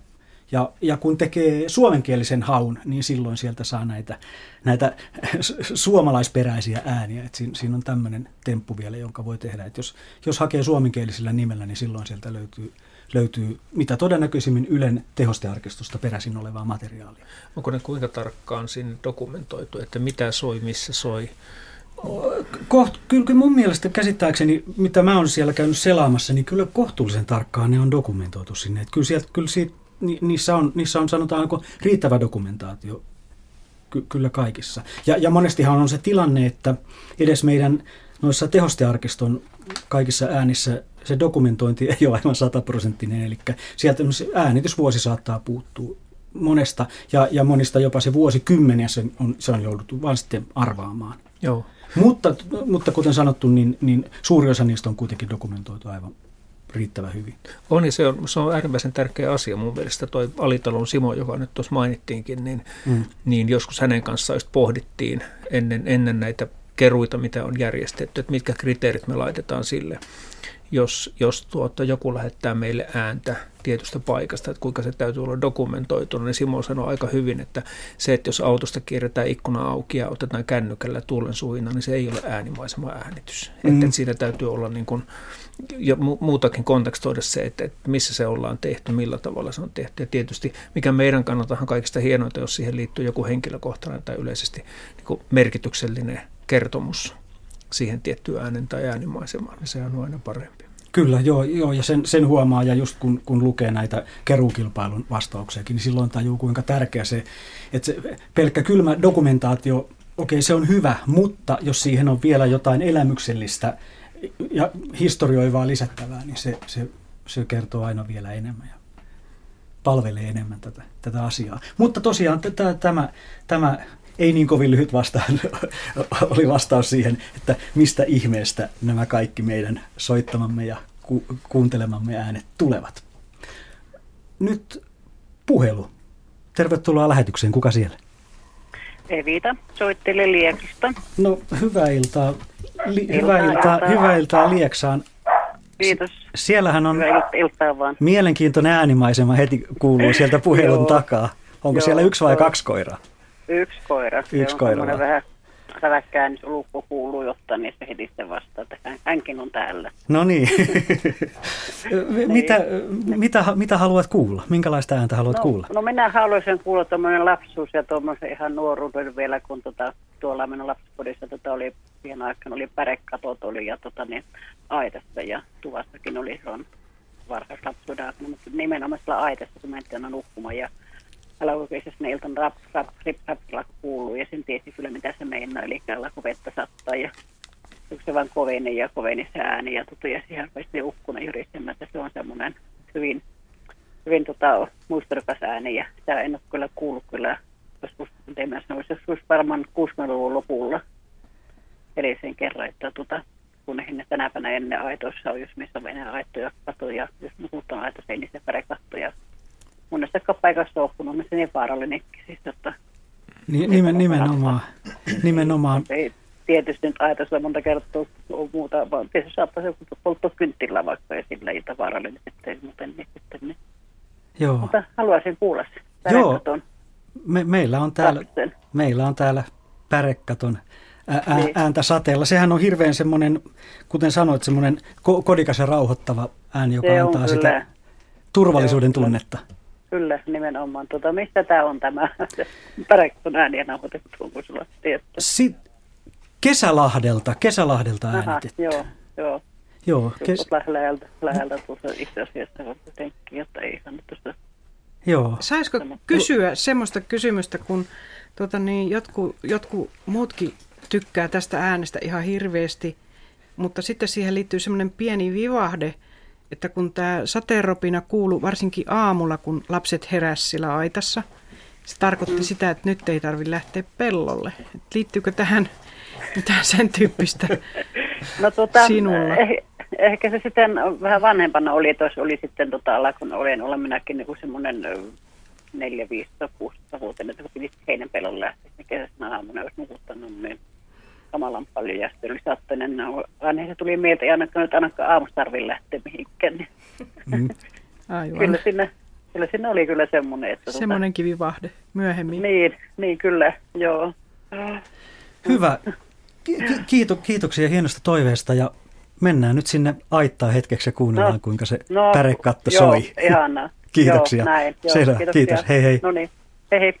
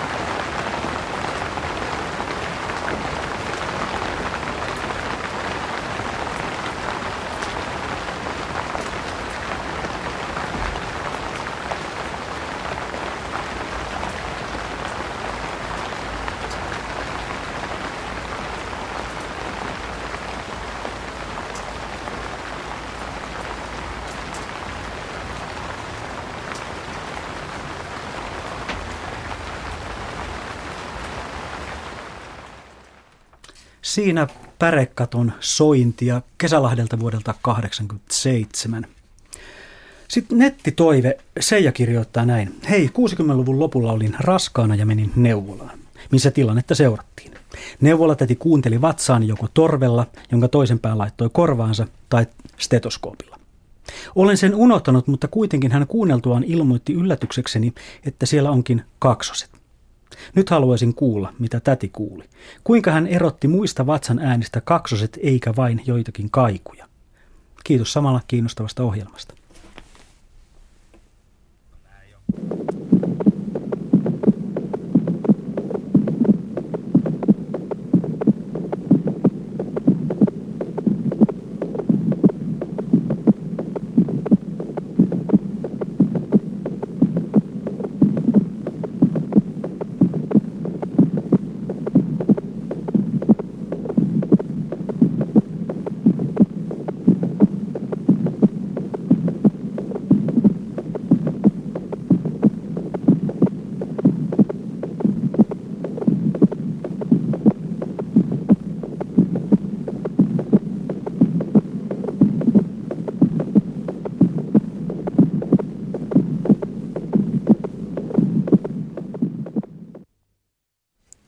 Tässä ei kyllä äänessä ollut kaksoset, siinä oli yhden, yhden sikiön sydänäänet kyllä. Mutta kiinnostava ääni silti.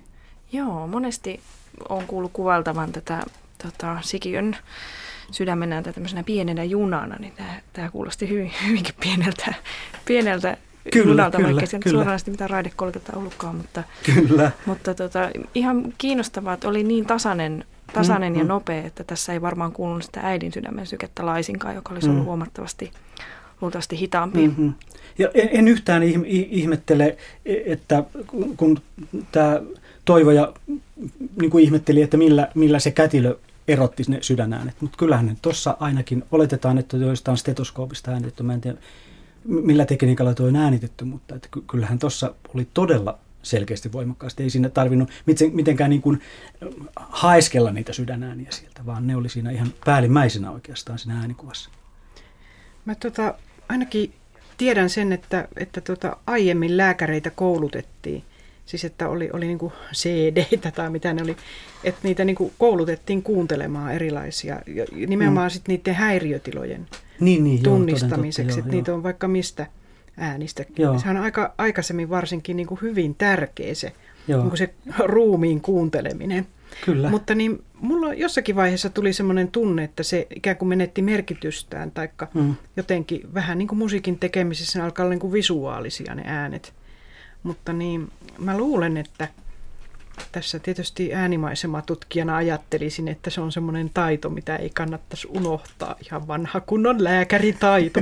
Kyllä.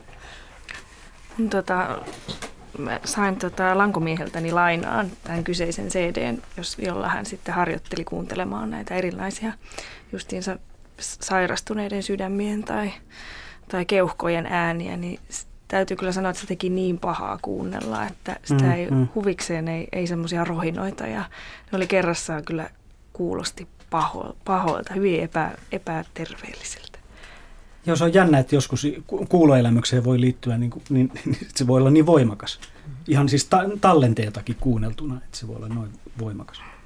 Se tietysti musiikin tutkijakommentti pitää nyt sitten sanoa, sanoa kun, kun puhutaan aina semmoisen äänen ja musiikin kuuntelun yksityistymisestä, tai kuinka ihmiset on ruvennut kuuntelemaan yksityiskohtaisesti ja yksikseen musiikkia, niin tietyllä lailla se äänihän täytyy olla irrotettavissa lähteistään ja sitä pitää pystyä kuuntelemaan tarkasti. Niin eräs kanadalainen tutkija on vahvasti sitä mieltä, että stetoskooppi on ollut yksi ensimmäisiä, ensimmäisiä laitteita, jotka on ollut niin kuin niitä alimpia portaita tässä, niin kuin, tässä, tässä kehityskaaressa, jos nyt näin voisi sanoa, Mm. niin, niin äänen, äänen yksityistämiseen ja myös kaupallistamiseen. Että se on tullut tietyllä lailla niin kuin lääketieteen puolelta sitten se, se ensimmäinen tämmöinen tarkan kuuntelun tapa tai käyttää jotain niin kuin välinettä siihen, että saadaan tietoa sellaisista paikoista, johon ei ole näköaistilla minkäänlaista mahdollista päästä. Joo, toi, toi on kiinnostavaa. Nyt vielä tarkennuksena. Täällä tuli tieto, joka liittyy tuohon äsken kuultuun äänitteeseen, että että siinä sanotaan kyllä, että yhden lapsen ja äidin sydän. Hmm. Mm. Et, et siinä, olisi, siinä olisi ollut molemmat. Mutta tosiaan, että se täytyisi ehkä kuunnella uudestaan, jotta erottaisi sieltä ne, ne molemmat. Mutta se, selvästikin siinä se lapsen sydän äänet kuuluu voimakkaimpina. Sitten, sitten puhelu. Tervetuloa äänien iltaan. Kuka siellä? No, tässä on Matti ainakin tällä kertaa, jos on kerran suorassa. No nyt olet suorassa. Tervetuloa lähetykseen Matti. Radiossa ollaan. Mitä, Joo. halu, mitä haluat kuulla? No sen Setorin 25K tyhjäkäynti ääni. Kun se on se ensimmäinen kone, jonka kyydissä on oltu ja silloin 50-luvun alussa ja se jäi niin mieleen.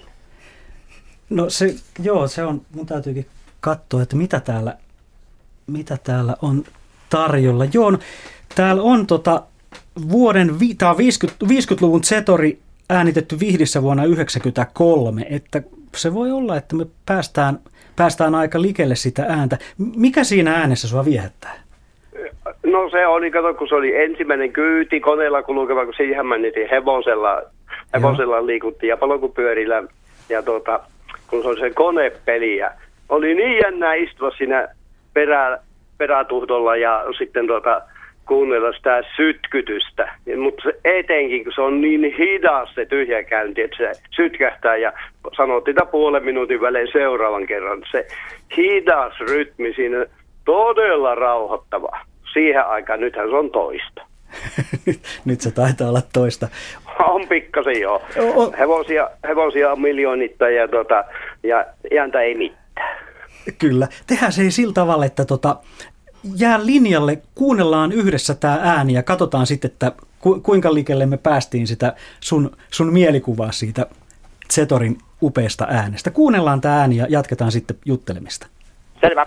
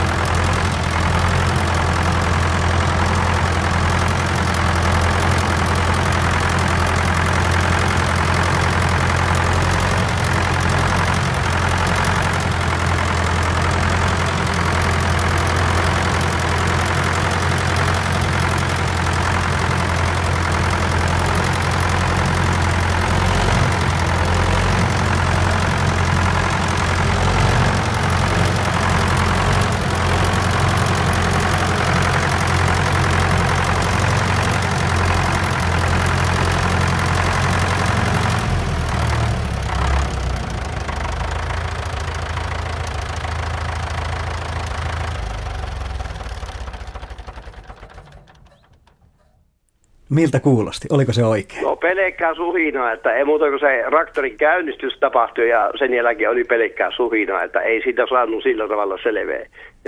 Että tuota,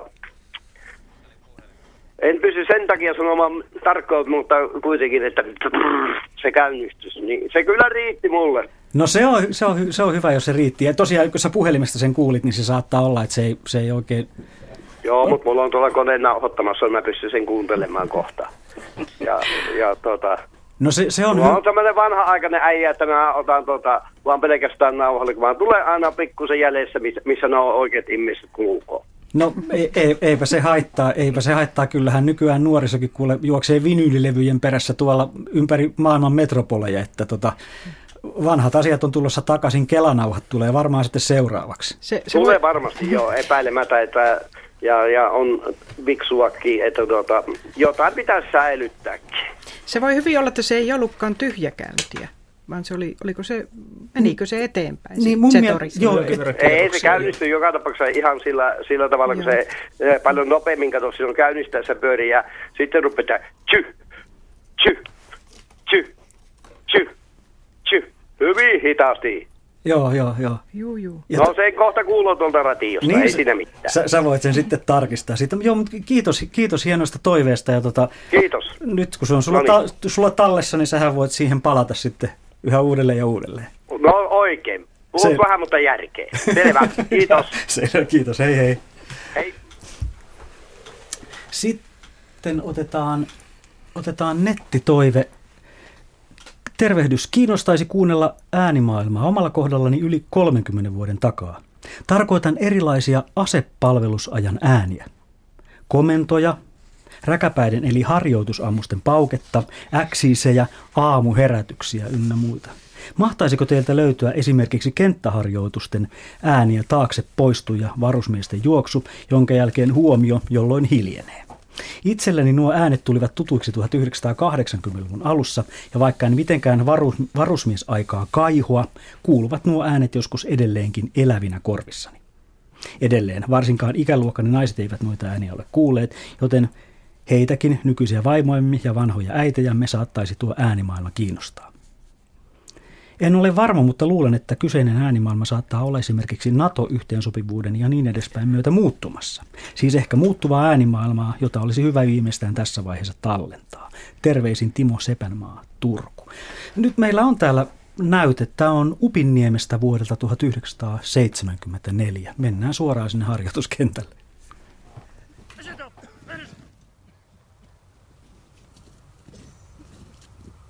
Teet! Nyt! Huomio katso oikeaan!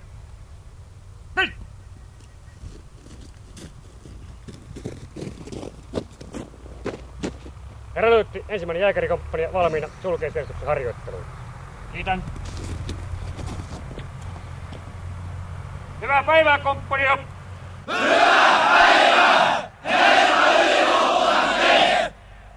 Katse eteen! Ei! Käännös oikeaan!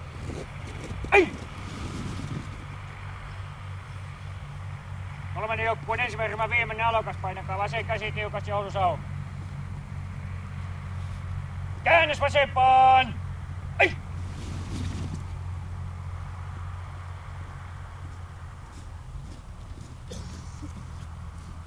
Taakse! Poistu!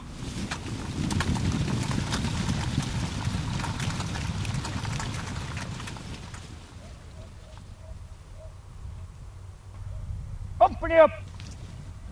Neliriviin! Järjesty!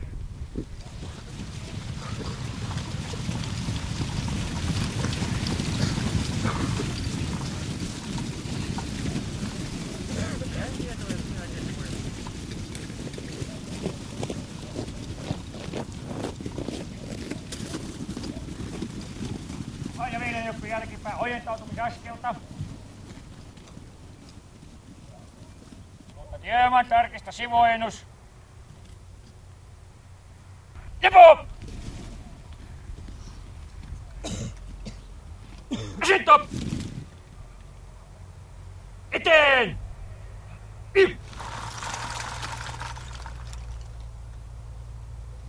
Ja suorituksen jälkeen aivan liikkumatta. Katse tiukasti eteen kiintopisteeseen.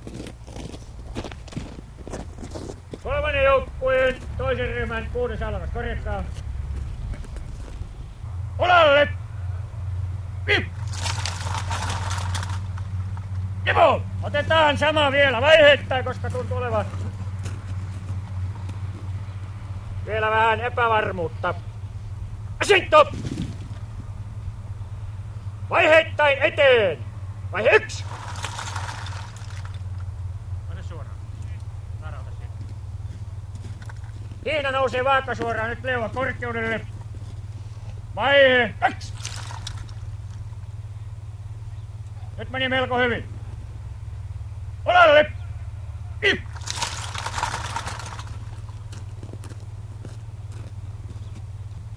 Oikeaan! Ei!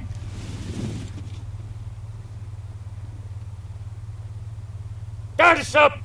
Ei! Nyt! Sen! Kaksi!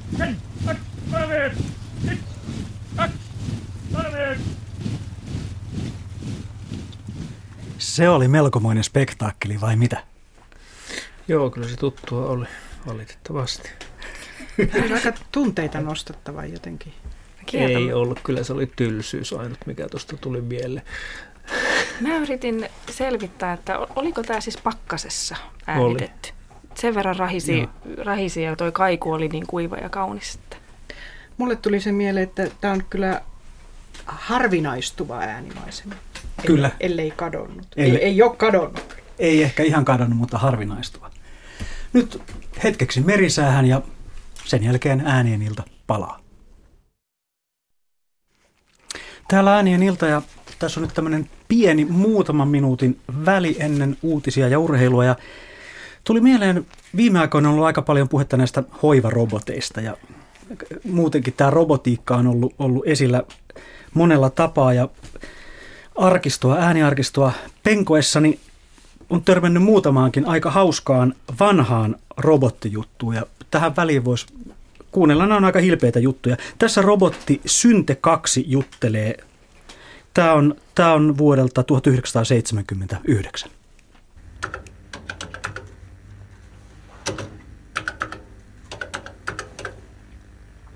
Pikkuprinssin selostuksen mukaan olen piirtänyt tuon tähden kuvan. Kiitos, olkaa hyvä, viisi ystävällistä sanaa. Tervetuloa Malsiin. Ei kelpaa. Lisää, olkaa hyvä, yhdistämme maapalloon. Kiitos, olkaa hyvä, viisi ystävällistä sanaa. Tervetuloa Malsiin. Ei kelpaa. Lisää, olkaa hyvä, yhdistämme maapallolle. Ha, ha, ha, ho, hä, hä, hä, he,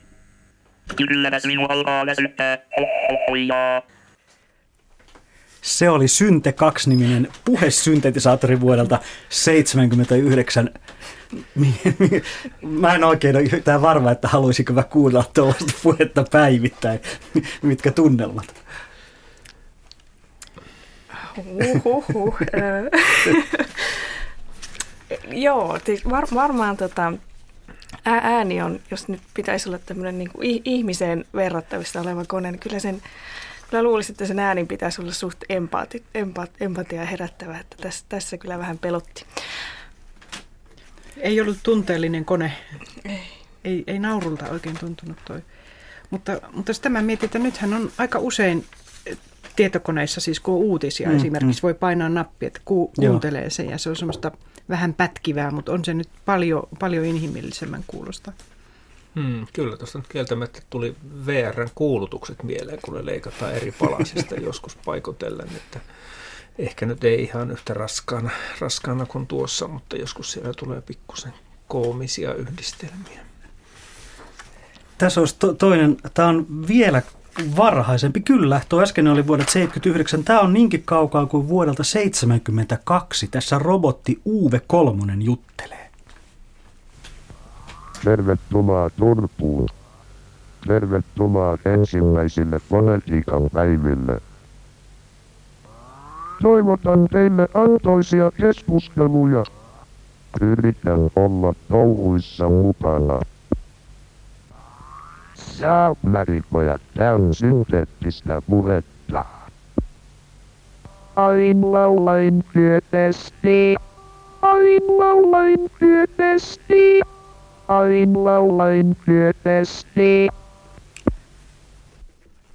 Se oli, se oli fonetiikan päivien yhteydessä julkaistu puhesyntetisaattorin suoritus. Siinä, siinä laulettiin ihan tunnistettavaa melodiaakin jopa.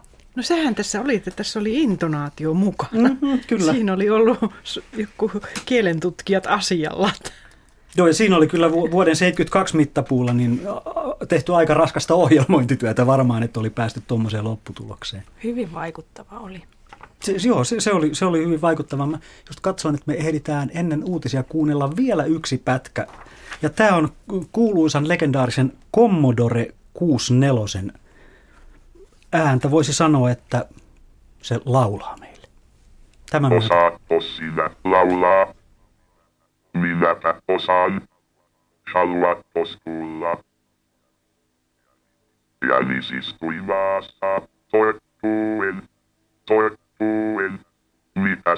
on jälleen tulleet elää hyppeelle. Hyppää pois, hyppää pois, hyppää pois. Täällä äänien ilta jatkaa kello 20 asti. Puhelinnumero tähän suoraan lähetykseen on 0203 17600. 0203 17600 tai sähköposti radio.suomi at yle.fi.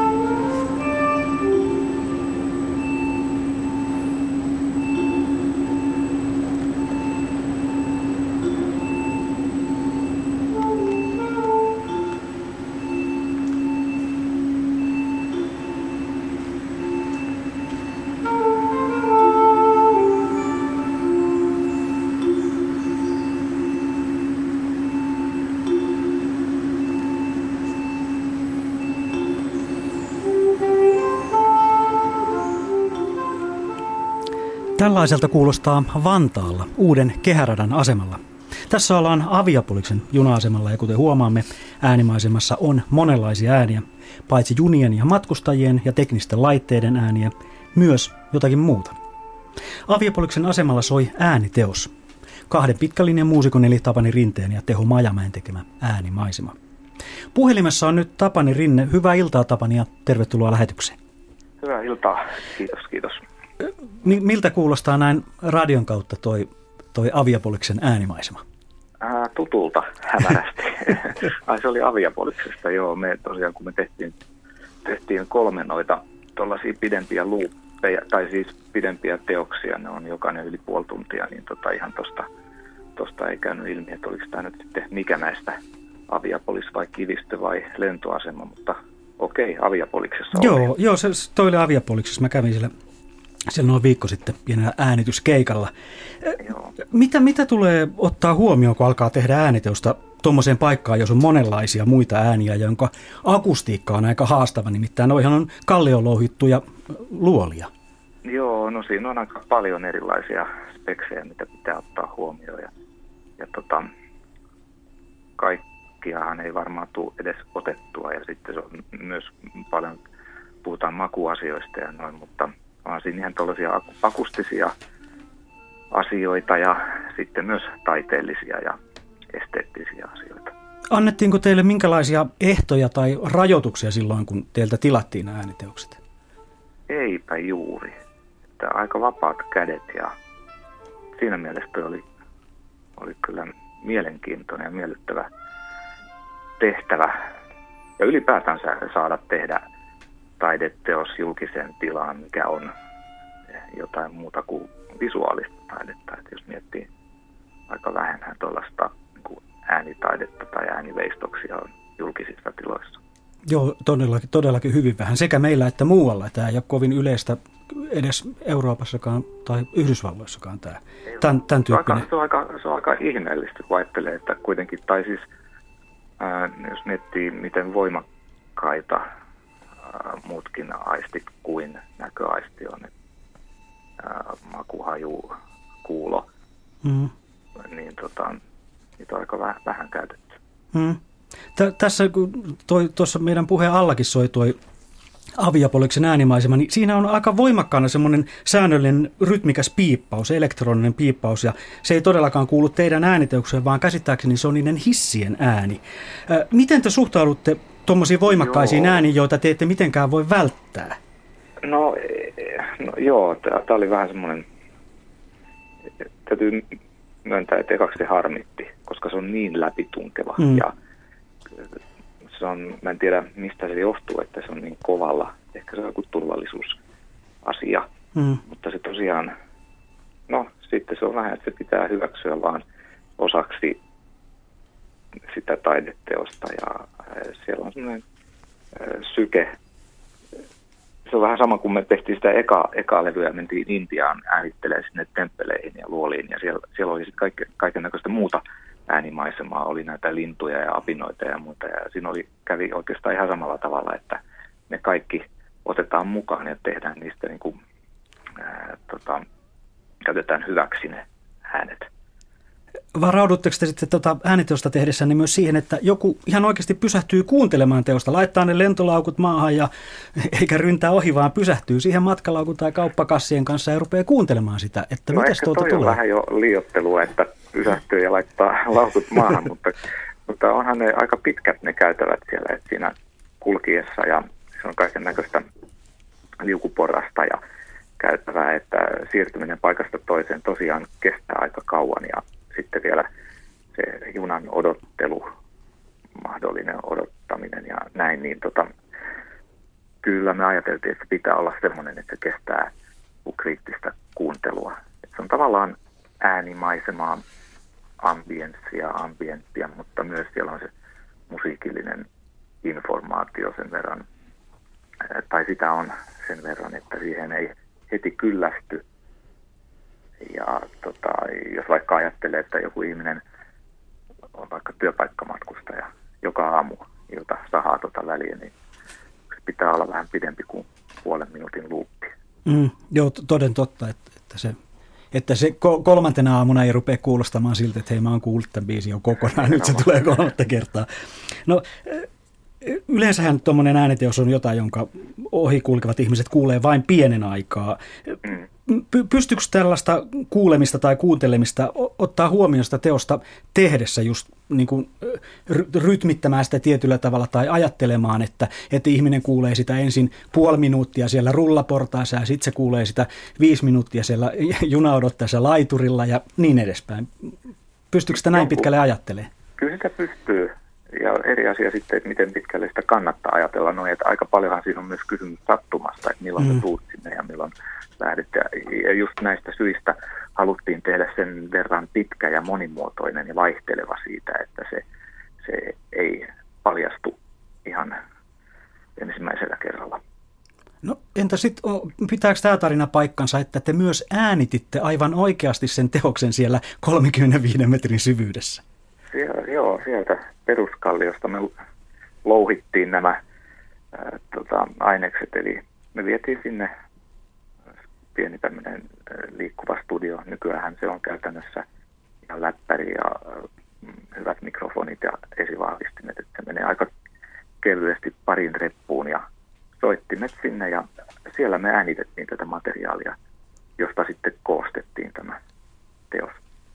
No minkälaista palautetta te olette tähän mennessä siitä saaneet? Sehän on nyt soinut siellä, onko se heinäkuusta lähtien soinut? Joo, heinäkuusta lentoasema taisi myöhästyä vähän, että se ei ole saanut niin pitkään, mutta joo, se, aika, aika vähän on suoraa palautetta tullut, mutta eihän sitä yleensä kukaan päin naamaa tule haukkumaan, että Mm. se mitä, mitä on kuullut, niin on ollut positiivista. Ja tota, saa nyt saa nähdä, miten se sitten äh, tähän mennessä ainakin. Niin, ja mä itse ihan tyytyväinen. Mä kävin fiilistelemässä siellä Paviapoliksessa ja Kivistössä tuossa just joku viikko sitten. Ja mun mielestä se toimii just niin kuin me ajateltiinkin. Hie- Hienoa, että Uimosen Heikillä on sulta jotain kysyttävää vielä tältä studiosta. Joo, kiitoksia. Mä jäin tuossa vähän kaikomaan, kun sanoit, että, että Intiassa otitte ympäristön äänet sitten mukaan siihen musiikin Joo. tekemiseen, niin, niin tekisi mieli kysyä, että mikä on, mikä on niin kuin improvisaation ja äänimaiseman välinen suhde, että, että reagoi, reagoitko sä soitolla siihen ympäristöön ja, ja reagoiko ympäristö jollain lailla sun soittoon. Mä tuli tämmöinen kaveri kuin David Rothenberg mieleen, joka on sitten... Joo, mä tunnen Davidin, joo. joo tota, tiedän hänen tuotantonsa. Ehdottomasti molemmin puol- puolista reagointia on, että kyllähän sitä ää, tuota, jo itse se tila ja atmosfääri ja se, miten se tila soi ja minkälaisia kaikuja ja viiveitä siellä on, niin sehän vaikuttaa suuren, tosi paljon siihen, miten instrumenttiaan soittaa. Mm. Ihan äh, se, mi- miten se ääni siinä tilassa käyttäytyy, plus sitten niin kuin tunnelman äh, puolesta myöskin. Ja sitten toiseen suuntaan, että totta kai jos, jos siellä on joku toinen eliö samassa tilassa, lintu tai apina tai jollain, kyllä mä luulen, että se myös reagoi siihen soittoon ja, ja silloin tota, tapahtuu jotain ja se myös ehkä jää sinne nauhalle. Joo, mä muistan nähneeni tuosta Rothenbergistä sellaisen videoklipin. Itse hän näytti sen, jossa hän soitti mehiläisten. Se oli puoliksi mehiläisten peitossa koko kaveri. En suoranaisesti sinua kehota sitä kokeilemaan, mutta tuota, se, se oli vain niin kuin varsin vaikuttavaa. Et, et, et, mä en muista, että saiko hän jonkinlaisen kommunikatiivisen yhteyden siinä sitten improvisaatiossa luotua, mutta se oli, se oli varsin tuota, niin kuin, sanoisiko niin kuin rajoja veny, venyttävää toimintaa ainakin meikäläisen musiikkikäsitys. Kyllä, voin kuvitella, joo. Joo, hyvä. Kiitos, kiitos Tapani haastattelusta. Kuunnellaan sitten t- tähän perään vielä pieni pätkä sieltä Kivistön äänimaisemasta. Okei, okei. Kiitoksia. Joo, selvä. Kiitti. Hei hei. hei.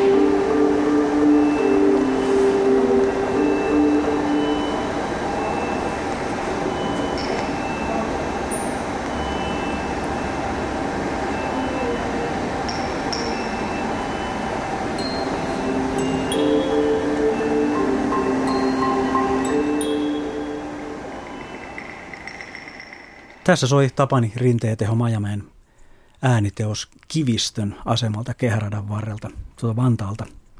Ja sitten puhelu, meillä on puhelu Raaheen. Tervetuloa mukaan lähetykseen. Kuka siellä? Joo, Matti Laurila täällä Raahesta, hyvää iltaa. No hyvää iltaa, hyvää iltaa. Tervetuloa. Zetoriin liittyy tämä asia jotenkin, sain tuolta lasin takaa viestin. Kerro tarkemmin. Joo, kyllä. Tuota, niin tuossa eräs kuulija pyysi Setorin ja kaksivitosen ääntä ja tuota, niin järkytyksellä kuuntelin, kun Apua. te, teillä olikin mainkaan Setori kaksivitosen ääni. Se oli jonkun nelisylinterisen traktorin ääni. Kyllä Oho. kaksivitosen ääni 50-luvulla oli aivan ainutlaatuinen kyllä miljöissä ja sehän, sehän, sehän kuului kyllä kilometrien päähän ja lampaankuttujaksihan sitä nimitettiin Setoria. Joo, joo.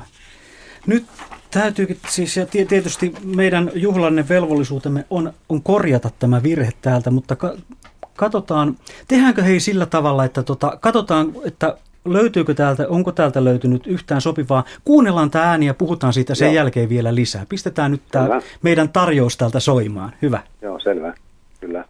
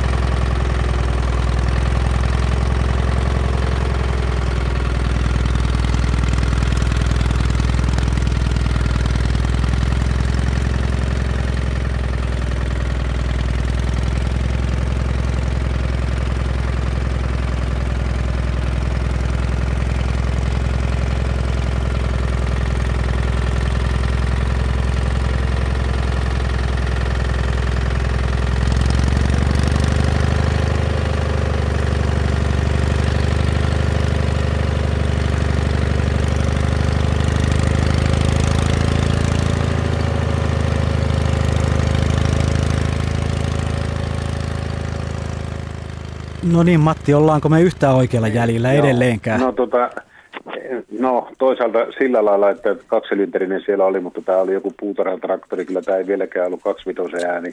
No nyt kyllä täytyy, täytyy, täytyy tota, Kyllä. kääntyä tuonne, tuonne tota arkiston puoleen, että katsoa, että mi, mitenhän, mitenhän siellä oikein on dokumentoitu nämä kaikki asiat, että sie- siellä saa... No on kyllä, kyllä ihmettelen, koska tota, niin kaksivitosia tuotiin vuosina 51-61 noin 13 500 Suomeen ja Me ei saatu niistä yhtään. Ensimmäinen traktori, joka tota, niin maataloutta lähti koneellistaan ja kyllä kaikki vanha kansa tietää, minkälainen se ääni on. Se on Toi- aivan ainutlaatuinen. Toi on kyllä nyt semmoinen asia, että tästä täytyy vähän tämän lähetyksen jälkeen lähteä kyllä metästään tota asiaa, että kuinka, siinä, kuinka se asia todellisuudessa on, koska tuntuisi hyvin kummalliselta, että meiltä löytyy kaiken maailman puutarhatraktoria, mutta meiltä ei löydy sitä aitoa asiaa täältä sitten Joo, lainkaan. sitä aitoa ääntä. Mutta kaiken kaikkiaan haluan sanoa, että tuota, niin, hieno homma järjestele, että olette tämmöisen ohjelman järjestänyt. Kyllä, kyllä, kyllä ihmisillä on valtavasti tunne siteitä tämmöisiin vanhoihin ääniin. Tämä setoriääni on yksi niistä, mutta toivottavasti tämmöinen ohjelma uusitaan vielä. Kyllä näitä varmaan lisää on tulossa. Se täytyy hei, vielä Mattisilta kysyä, että mi- mikä, mikä Zetorin äänissä sua viehättää niin paljon kuin viehättää? No se on mullakin lapsuudessa niin 57 saavasti tämmöisen traktorin ja, ja tuota, niin, niin, mulla meni semmoinen liki 40 vuotta. Mä kuulin seuraavan kerran sen äänen lapsuuden jälkeen ja silloin sen jälkeen minä hankin ensimmäisen setorin ja perustin tänne Pohjoiseen Raaheseudun setoristit. Ja meillä on nyt 60 setoria. Ja jos haluatte kuunnella sen oikea äänen, niin se löytyy www.raahenseudun setoristit.fi-sivulta, niin siellä on videoita ja kuvia, niin sieltä kuulee aidon setorin äänen. Toi kuulostaa oikein mukavalta. No, mähän voisin tässä heti ehdottaa, että saako hanke tulla sinne teidän kylään ja äänittää niitä teidän setoreita Kyllä, käytössä. kyllä näin Mainiota. voidaan tehdä. Se sopii erittäin hienosti. Mainiota. Nyt kyllä mun on pakko puuttua asiaan, että miksei pikkuvalmetti kelpaa, että kyllä se No, pitäisi myös sehän se on kyllä, kyllä tuota, niin, niin, Setori on aivan ykkönen kulttiraktori Suomessa ja kaikista kallein ja kaikista halutuin tällä hetkellä. Ehkä se on, että oma, omassa maassa ei sitä valmettia vielä, vaikka se on suomalainen traktori, niin ei ole saatu sillä lailla tuota, niin, nostettua siihen arvoon, mikä sille kuuluu, mutta kyllä Setorissa on nimenomaan tämä ääni, joka sitä tekee aina ainutlaatuisen, ja se on painanut sielu ja sydämiin kaikilla vanhoilla ihmisillä, jotka maaseudulla asuu. Mutta mä oon syntynyt vuonna 60 ja meillä, meidän kylällä oli se Valmet 20, joka oli. Joo, ja kyllä, kyllä. mäkin se ääni lämmittää mun sydäntä, kyllä. Mutta niin, No eikö silloin jokaisella meillä on teidän- tämänsä. Eikö ollut teidän kylällä Setoreita, koska ne on justiinsa ollut valtakautta silloin? Nyt täytyy kyllä sanoa, että mä oon ollut niin nuori silloin, että mä en muista kuin sen, mikä oli siinä omalla kotipihalla ja pellolla. Joo, aivan. aivan. Hyvä, hyvä Matti.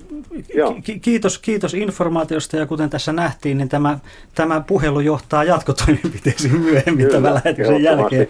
Jos ei nyt tässä ohjelmassa, niin seuraavassa se häytyy kuulla se aito ääni. Mutta sa- saako vielä sanoa, että se mitä sanoit äsken Matti tuosta, että ääniin liittyy niitä voimakkaita tunteita, niin se on kyllä, Kyllä. aivan totta. Että se on huomattu tässä näissä keruhankkeissakin, niin ihmiset sanoo jopa sillä tavalla, että kun ne lukee sitä kirjaa, niin ne rupeaa itkemään, kun ne, niin kuin jo pelkkä se, niin kuin se sen niin kuin ajatus ja tunne siitä, kun tutustutaan siihen toisen tunneelämykseen, niin aiheuttaa, aiheuttaa voimakkaita tunteita.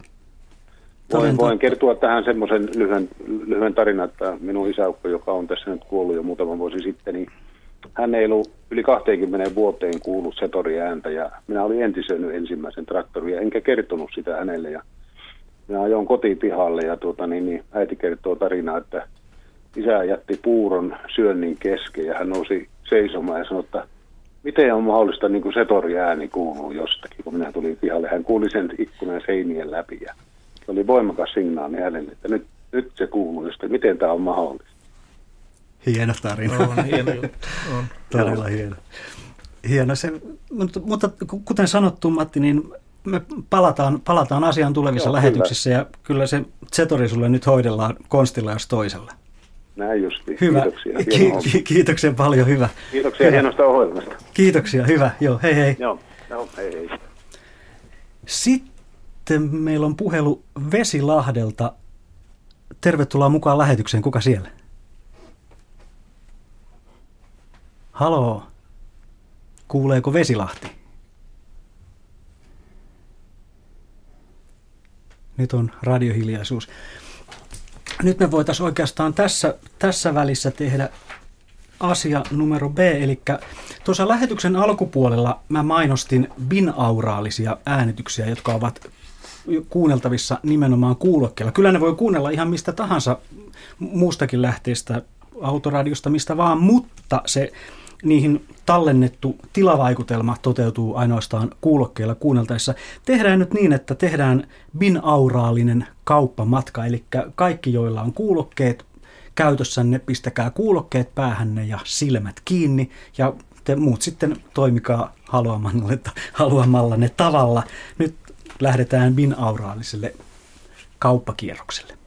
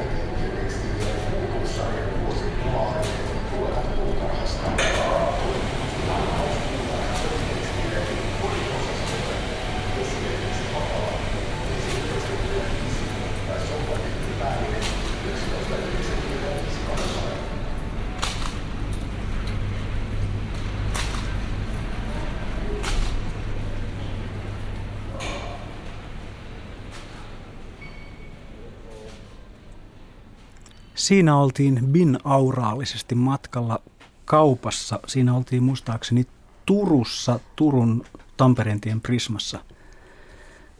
Ke- kerro Meri lyhyesti, miten tuo äänitys on tehty. Sä olet mukana tekemässä sitä.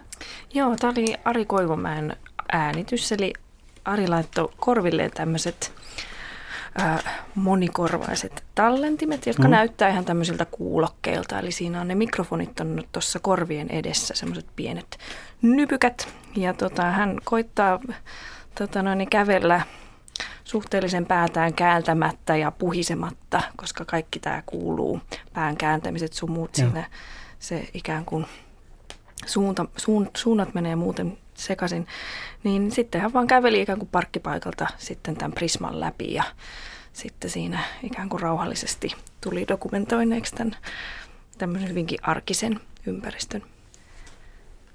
Joo, kyllä mun mielestä se toimi aika hyvin ainakin näin kuulokkeilla kuunneltuna.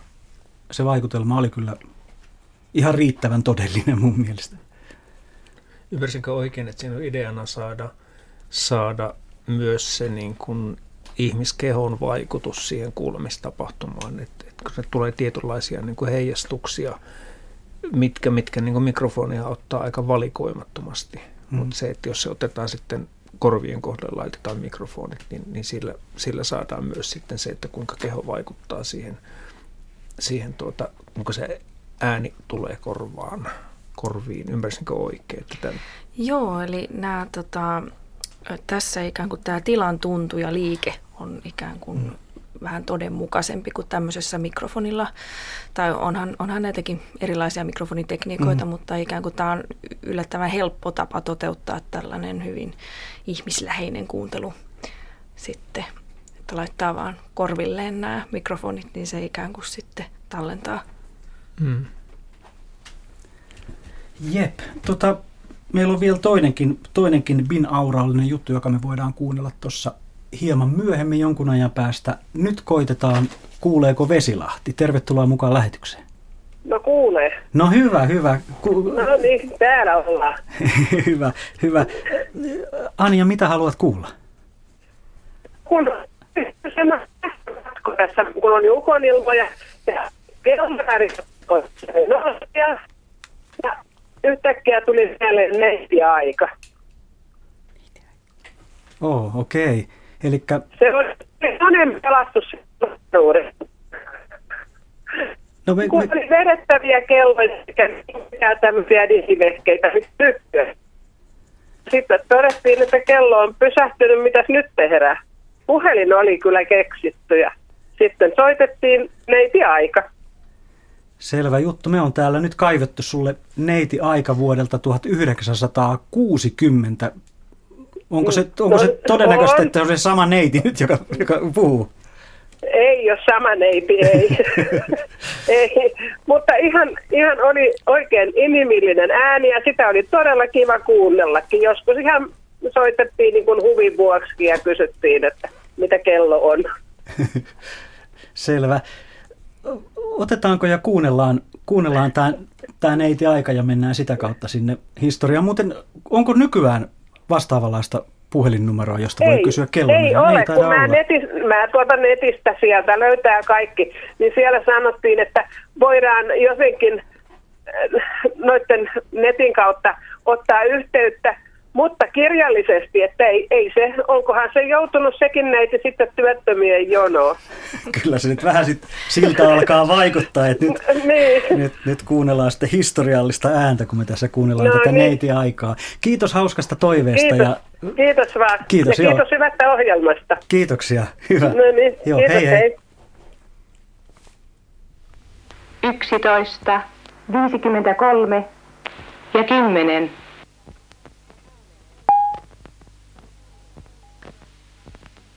Yksitoista, viisikymmentäkolme ja kaksikymmentä.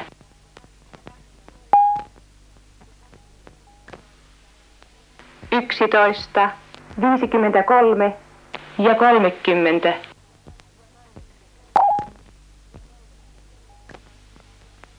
Yksitoista, viisikymmentäkolme ja neljäkymmentä.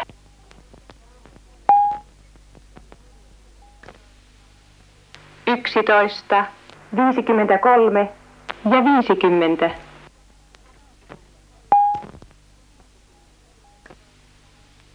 Yksitoista, viisikymmentäneljä ja nolla. Nyt katsotaan hetki vaan, katsotaan, onko täällä nettitoiveita tullut.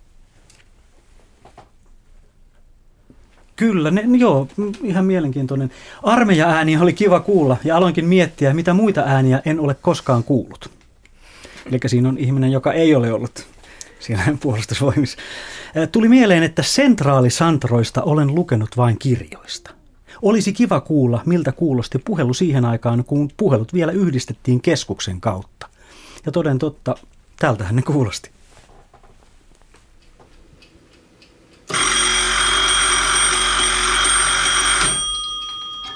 Kyrsää.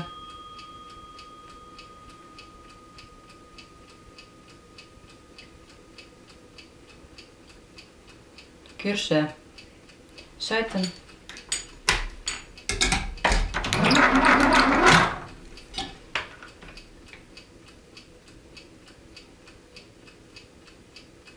Niin soita vielä.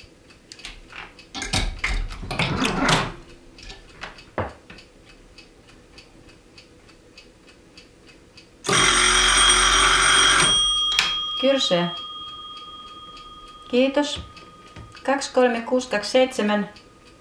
Hetki kyrsyöltä.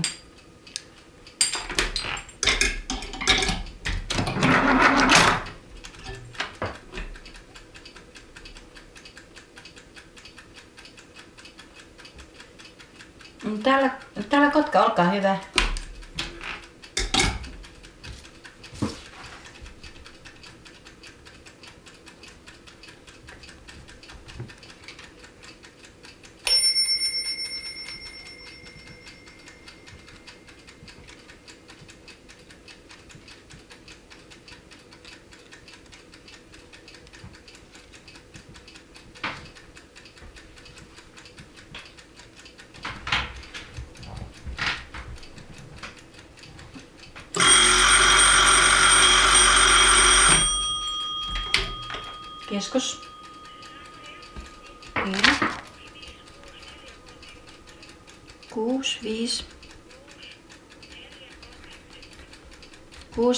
339. Oikein kiitos ilmoitan.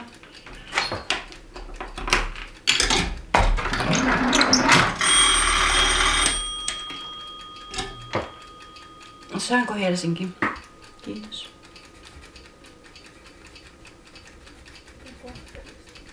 Tässä puhelinkeskus vuodelta 1971 ei sen kauempaa kuitenkaan.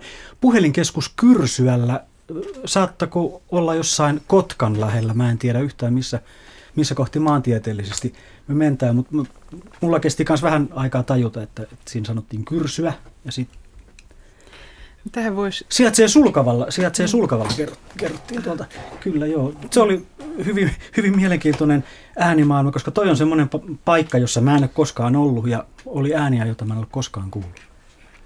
Joo, ehkä voisi sen verran sanoa, että tähän aihepiiriin liittyy niin semmoisia valtavia muutoksia, että, että tota, niin kuin toi neiti-aika, voi miten mä olin sen unohtanut, tämän tulee ihan mieleen tämä Eeva-Liisa Mannerin runo, että – jokin liikutti muistini tomua. että hyvänen aika, tosiaan sinnehän soitettiin sille neitiajalle ja sieltä tuli just ton tyyppinen ääni ja toi plimpahdus. Ja, ja sitten tuota, tämä niin, itsekin menin vuonna 1978 Tampereelle opiskelemaan, niin kaukopuhelut soitettiin lennättimestä. Ja ajatella, niin kuin, että ei siitäkään nyt niin hirvittävän kauan ja minkälainen se oli se lennäti ja ne muistaa ne lennättimen kopit ja ja tosiaan, että eihän ne muuta kuin paikallispuhelut soitettiin puhelinkopista. Ja siis, että mikä valtava muutos niin kuin tässä, puhe, mm-hmm. että niin kuin mennään, kun soitetaanpas kotiin, niin mennään lennättimeen. Ja se oli vielä niin kuin 80-lukua se. Ja oliko peräti niin, että lennättämistä soittaminen oli halvempaa? Muistelen niin. silloin, kun mä siellä Joensuussa siellä armeijassa olin, niin mä käytin tuota lennättimen palveluja myös. Ja nehän oli sellaisia tuota, huokosia ja hyvin eristettyjä ne kopit, kun sinne meni sisälle. Se oli semmoinen mm. aika oma hermettinen yksikkönsä, kun se sulkeutui niin ulkopuolista maailmasta täysin ja sitten sitten rupesi soittamaan. Ja usein semmoisten läheisten ihmisten kanssa puhuttiin siellä sitten pitkään just sen takia, kun se oli halvempaa. Joo. Niin ajatellaan, että miten... On, on monesti ollut puhetta tämän, niin tämän ajan ja paikan tietysti tämä niin nykymaailmassa on aivan eri asia, mutta siis kun 15-vuotias mm. tyttö lähti 70-luvulla Interrailille, se lähetti kerran pari postikortin kotiin, että hyvin menee. Ja ajatelkaa, jos nyt lähtee, niin mm. siinä kännykät soi jo, niin kuin, kun on menty parisataa metriä junalla, niin ensimmäinen tekstiviesti varmaan lähtee. Kyllä joo, Kaikki Va- hyvin. WhatsApp laulaa heti puolia toisin. joo, aivan. Ja nyt katsotaan vähän tuota nettiä. Toisaalta me voitaisiin nyt tehdä se toinen, toinen niistä kuulokkeilla kuunneltavista jutuista. Se on nimittäin paperitehdas. Paperitehtaan Kuusanniemen paperitehtaan parkkipaikalta. Se on binauraalinen äänitys ja se on hyvin mielenkiintoinen sikälikin, että se on tuon äskeisen Prisma-kauppakeskuskierroksen täydellinen vastakohta. Se on binauraalinen äänitys paikasta, jossa voisi sanoa ei nyt ihan voi sanoa, että hädintuskin kuuluu mitään, mutta se on paikka, joka on, joka on hyvin rauhallinen. Eli se on paperitehdas, joka ei enää toimi ja sen parkkipaikka, joka on hyvin hiljainen.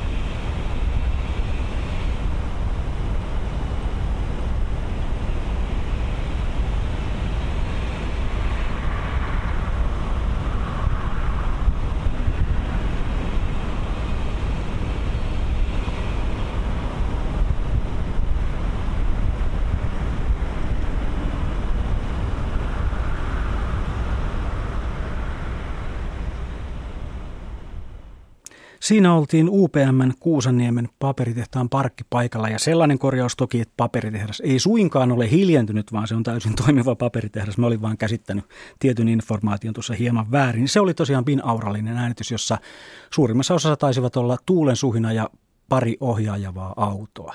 Mutta sekin kuulokkeessa sekin kuulosti aika kiinnostavalle, vaikka se äänimaailma oli tuommoinen hyvin valkoista tai vaaleanpunaista kohinaa muistuttava, mutta se oli, se oli kiinnostava. Nyt jälleen puhelu. Onko siellä Markku? Tervetuloa On. lähetykseen. Kiitos, kiitos. Mitä- Markku Lehtinen täällä. Mitä, mitä, mitä haluat Markko kuulla?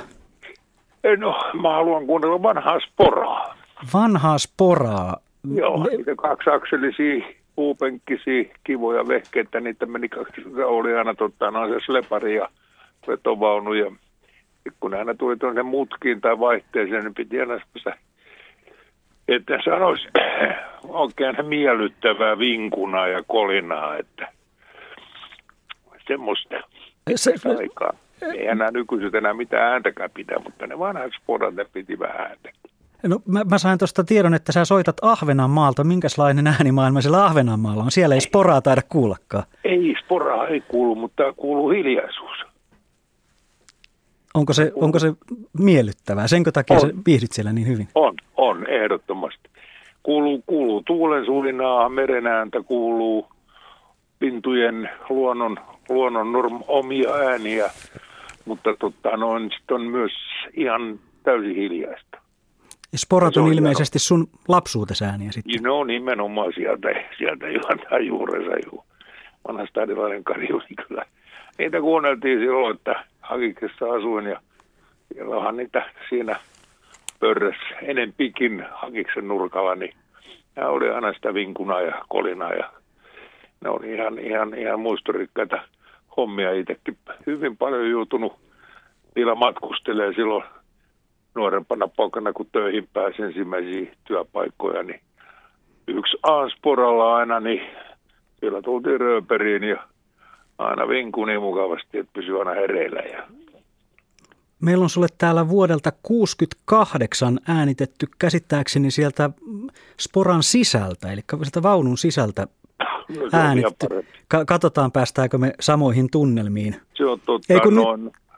Täällä sanotaan, että ö, ulkoa äänitetty. Joo, no nyt, joo, nyt tuli korjaus tähänkin. Eli joo, se on, se on äänitetty ulkoa, eli ilmeisesti tässä on kysymyksessä nyt niin sanotusti ohjaajava raitiovaunu, mutta tota, kyllä mä nyt luulen, että me päästään, päästään tälläkin aika lähelle sitä tunnelmaa, mitä lähdetään hakemaan. Kyllä se 60-luvun, mutta alku oli niin kuin vielä 50-luvun, 50-luvun loppu alku, niin oli vielä tehokkaampaa. Mutta kyllä mä uskon, että tuosta löytyy vielä sitä vanhaa kalustoa. Katsotaan, mitä, mitä 68 vuonna on sen aikaiselle nauhalle tarttunut. Kiitoksia hauskasta toi, Yes. toivesta. Kiva. Terveisiä Kiitos. Ah- Ahvenanmaan hiljaisuuteen ja kuunnellaan sporaa. kiitos. Ja tota, kiitos sellaista ohjelmasta. Hienoa, kiitoksia, selvä. Hei Okei, hei. Kiitti, hei.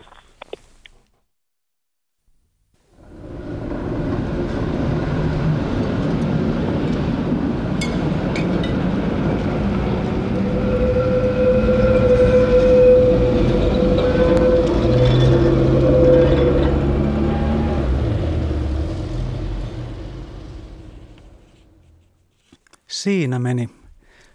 Siinä meni raitiotievaunu ja seuraava puhelu. Tervetuloa ääneen iltaan. Kuka siellä? No Tomppa, terve. No te- terve Tomppa. Mitä haluat kuulla?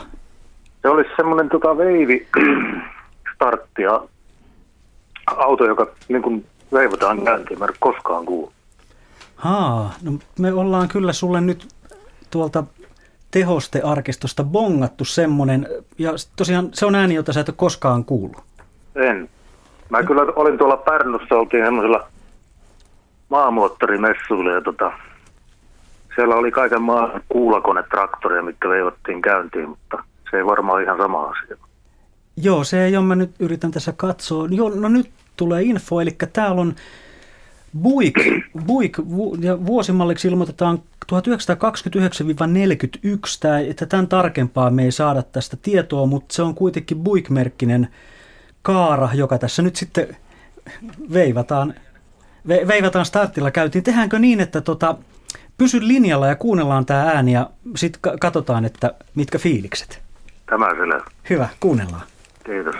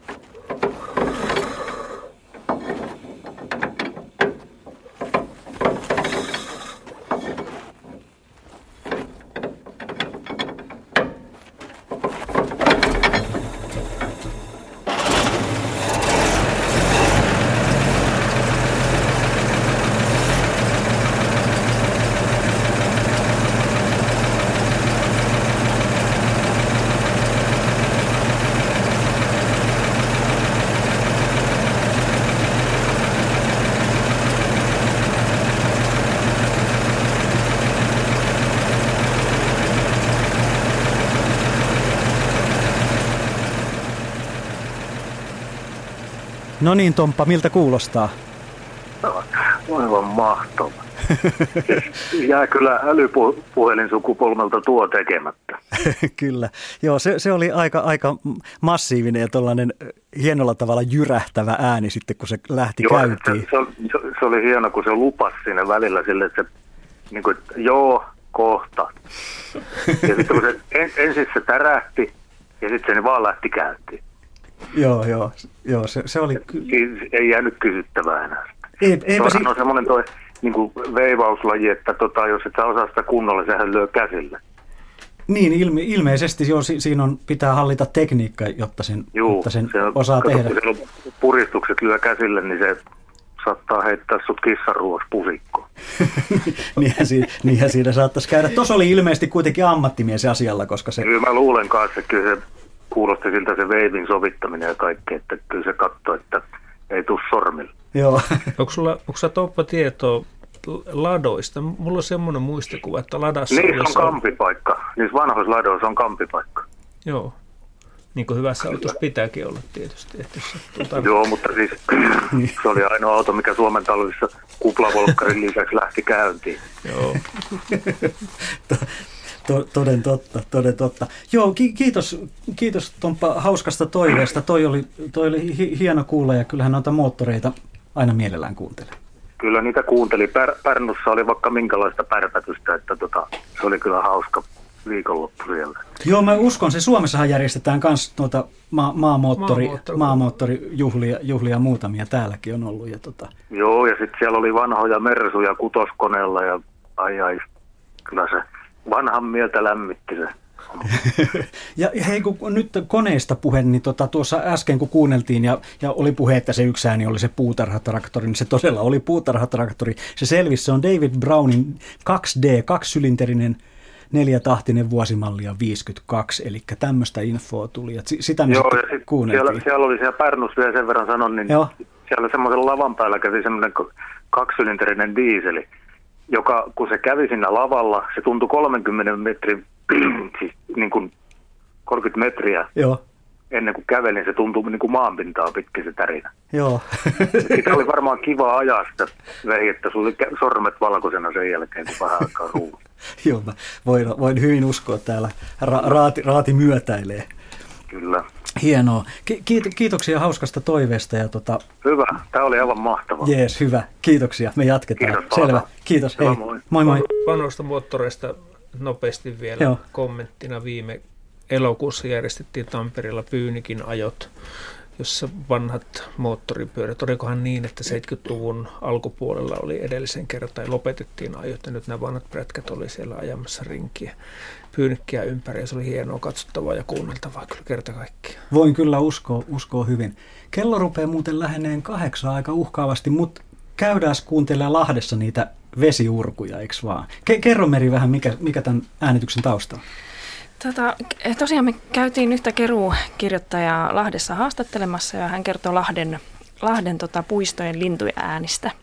Ja tota, kartoitettiin siinä muutamakin keskustan puisto ja sitten tällä tosiaan Lahdessa on vesiurut, eli tämmöinen lampi, jossa on tota, musiikin tahtiin tanssivat tämmöiset vesisuihkut, joita sitten aina säännöllisin tota, väliajoin sitten pari kertaa päivässä soitellaan, niin me tämä sitten käytiin tallentamassa, mutta siihen tuli tämmöinen erikoinen, joskin lintuja oltiin äänittämässä, mutta he, nämä linnut oli kyllä yllättävästikin sitten tässä äänityksessä mukana.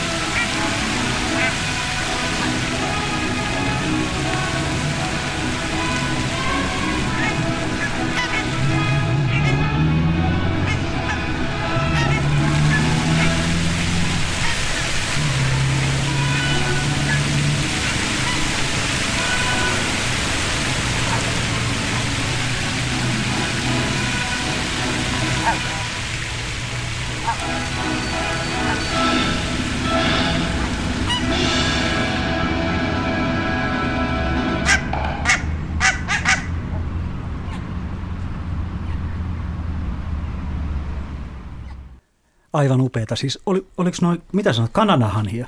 Tai valkoposkihanhia. Joo. Isoja lintuja. Isoja lintuja, joo, ja äänekkäitä näköjään. Hyvin äänekkäitä. Kyllä. Ääniä niiltä alkaa kallistua aivan loppuaan kohti. Kiitokset vieraille. Helmi Järviloma Mäkelä, Meri Kytö ja Heikki Uimola. Kiitos. Äänitarkkailijana meillä oli tänään Tuomas Vauhkonen ja tehostiäänien asiantuntijana Ylen arkistosta oli Merja Pesola. Kiitokset Merjalle. Radio Suomen lähetysikkunassa teidän kanssanne keskusteli Juuso Myllyrinne.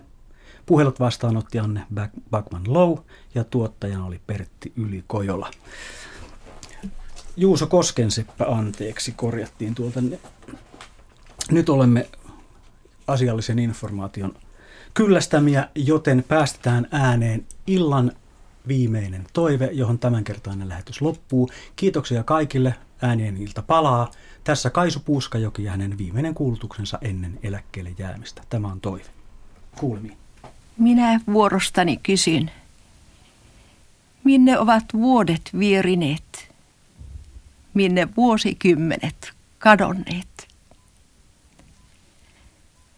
Rakkaat kuuntelijat, eron hetki on tullut, niin kuin se aina kerran tulee ja suuri haikeus täyttää mieleni. Mutta ei ainoastaan haikeus, vaan myös suuri kiitollisuus. Pyydän koko sydämestäni kiittää teitä, rakkaat kuuntelijat, kaikesta rohkaisusta, myötätunnosta ja ystävyydestä, jota olette minulle osoittaneet yhteisen taipaleemme aikana. Luin jokin aika sitten T.S. Eliotin runoja. Pari säettä satutti minua. Niin hyvin ne sopivat elämäni tähän taitekohtaan. On aika illan, jonka ylle tähdet syttyy. ja aika illan, johon lämmin lamppu syttyy ja selaa kuva-albumia. Niin varmaan myös minä tulevina vuosina monta kertaa mielessäni selaan muistojen albumia. Kauneimpiin niistä kuuluvat teidän antamanne. Jääkää hyvästi, hyvät kuuntelijat.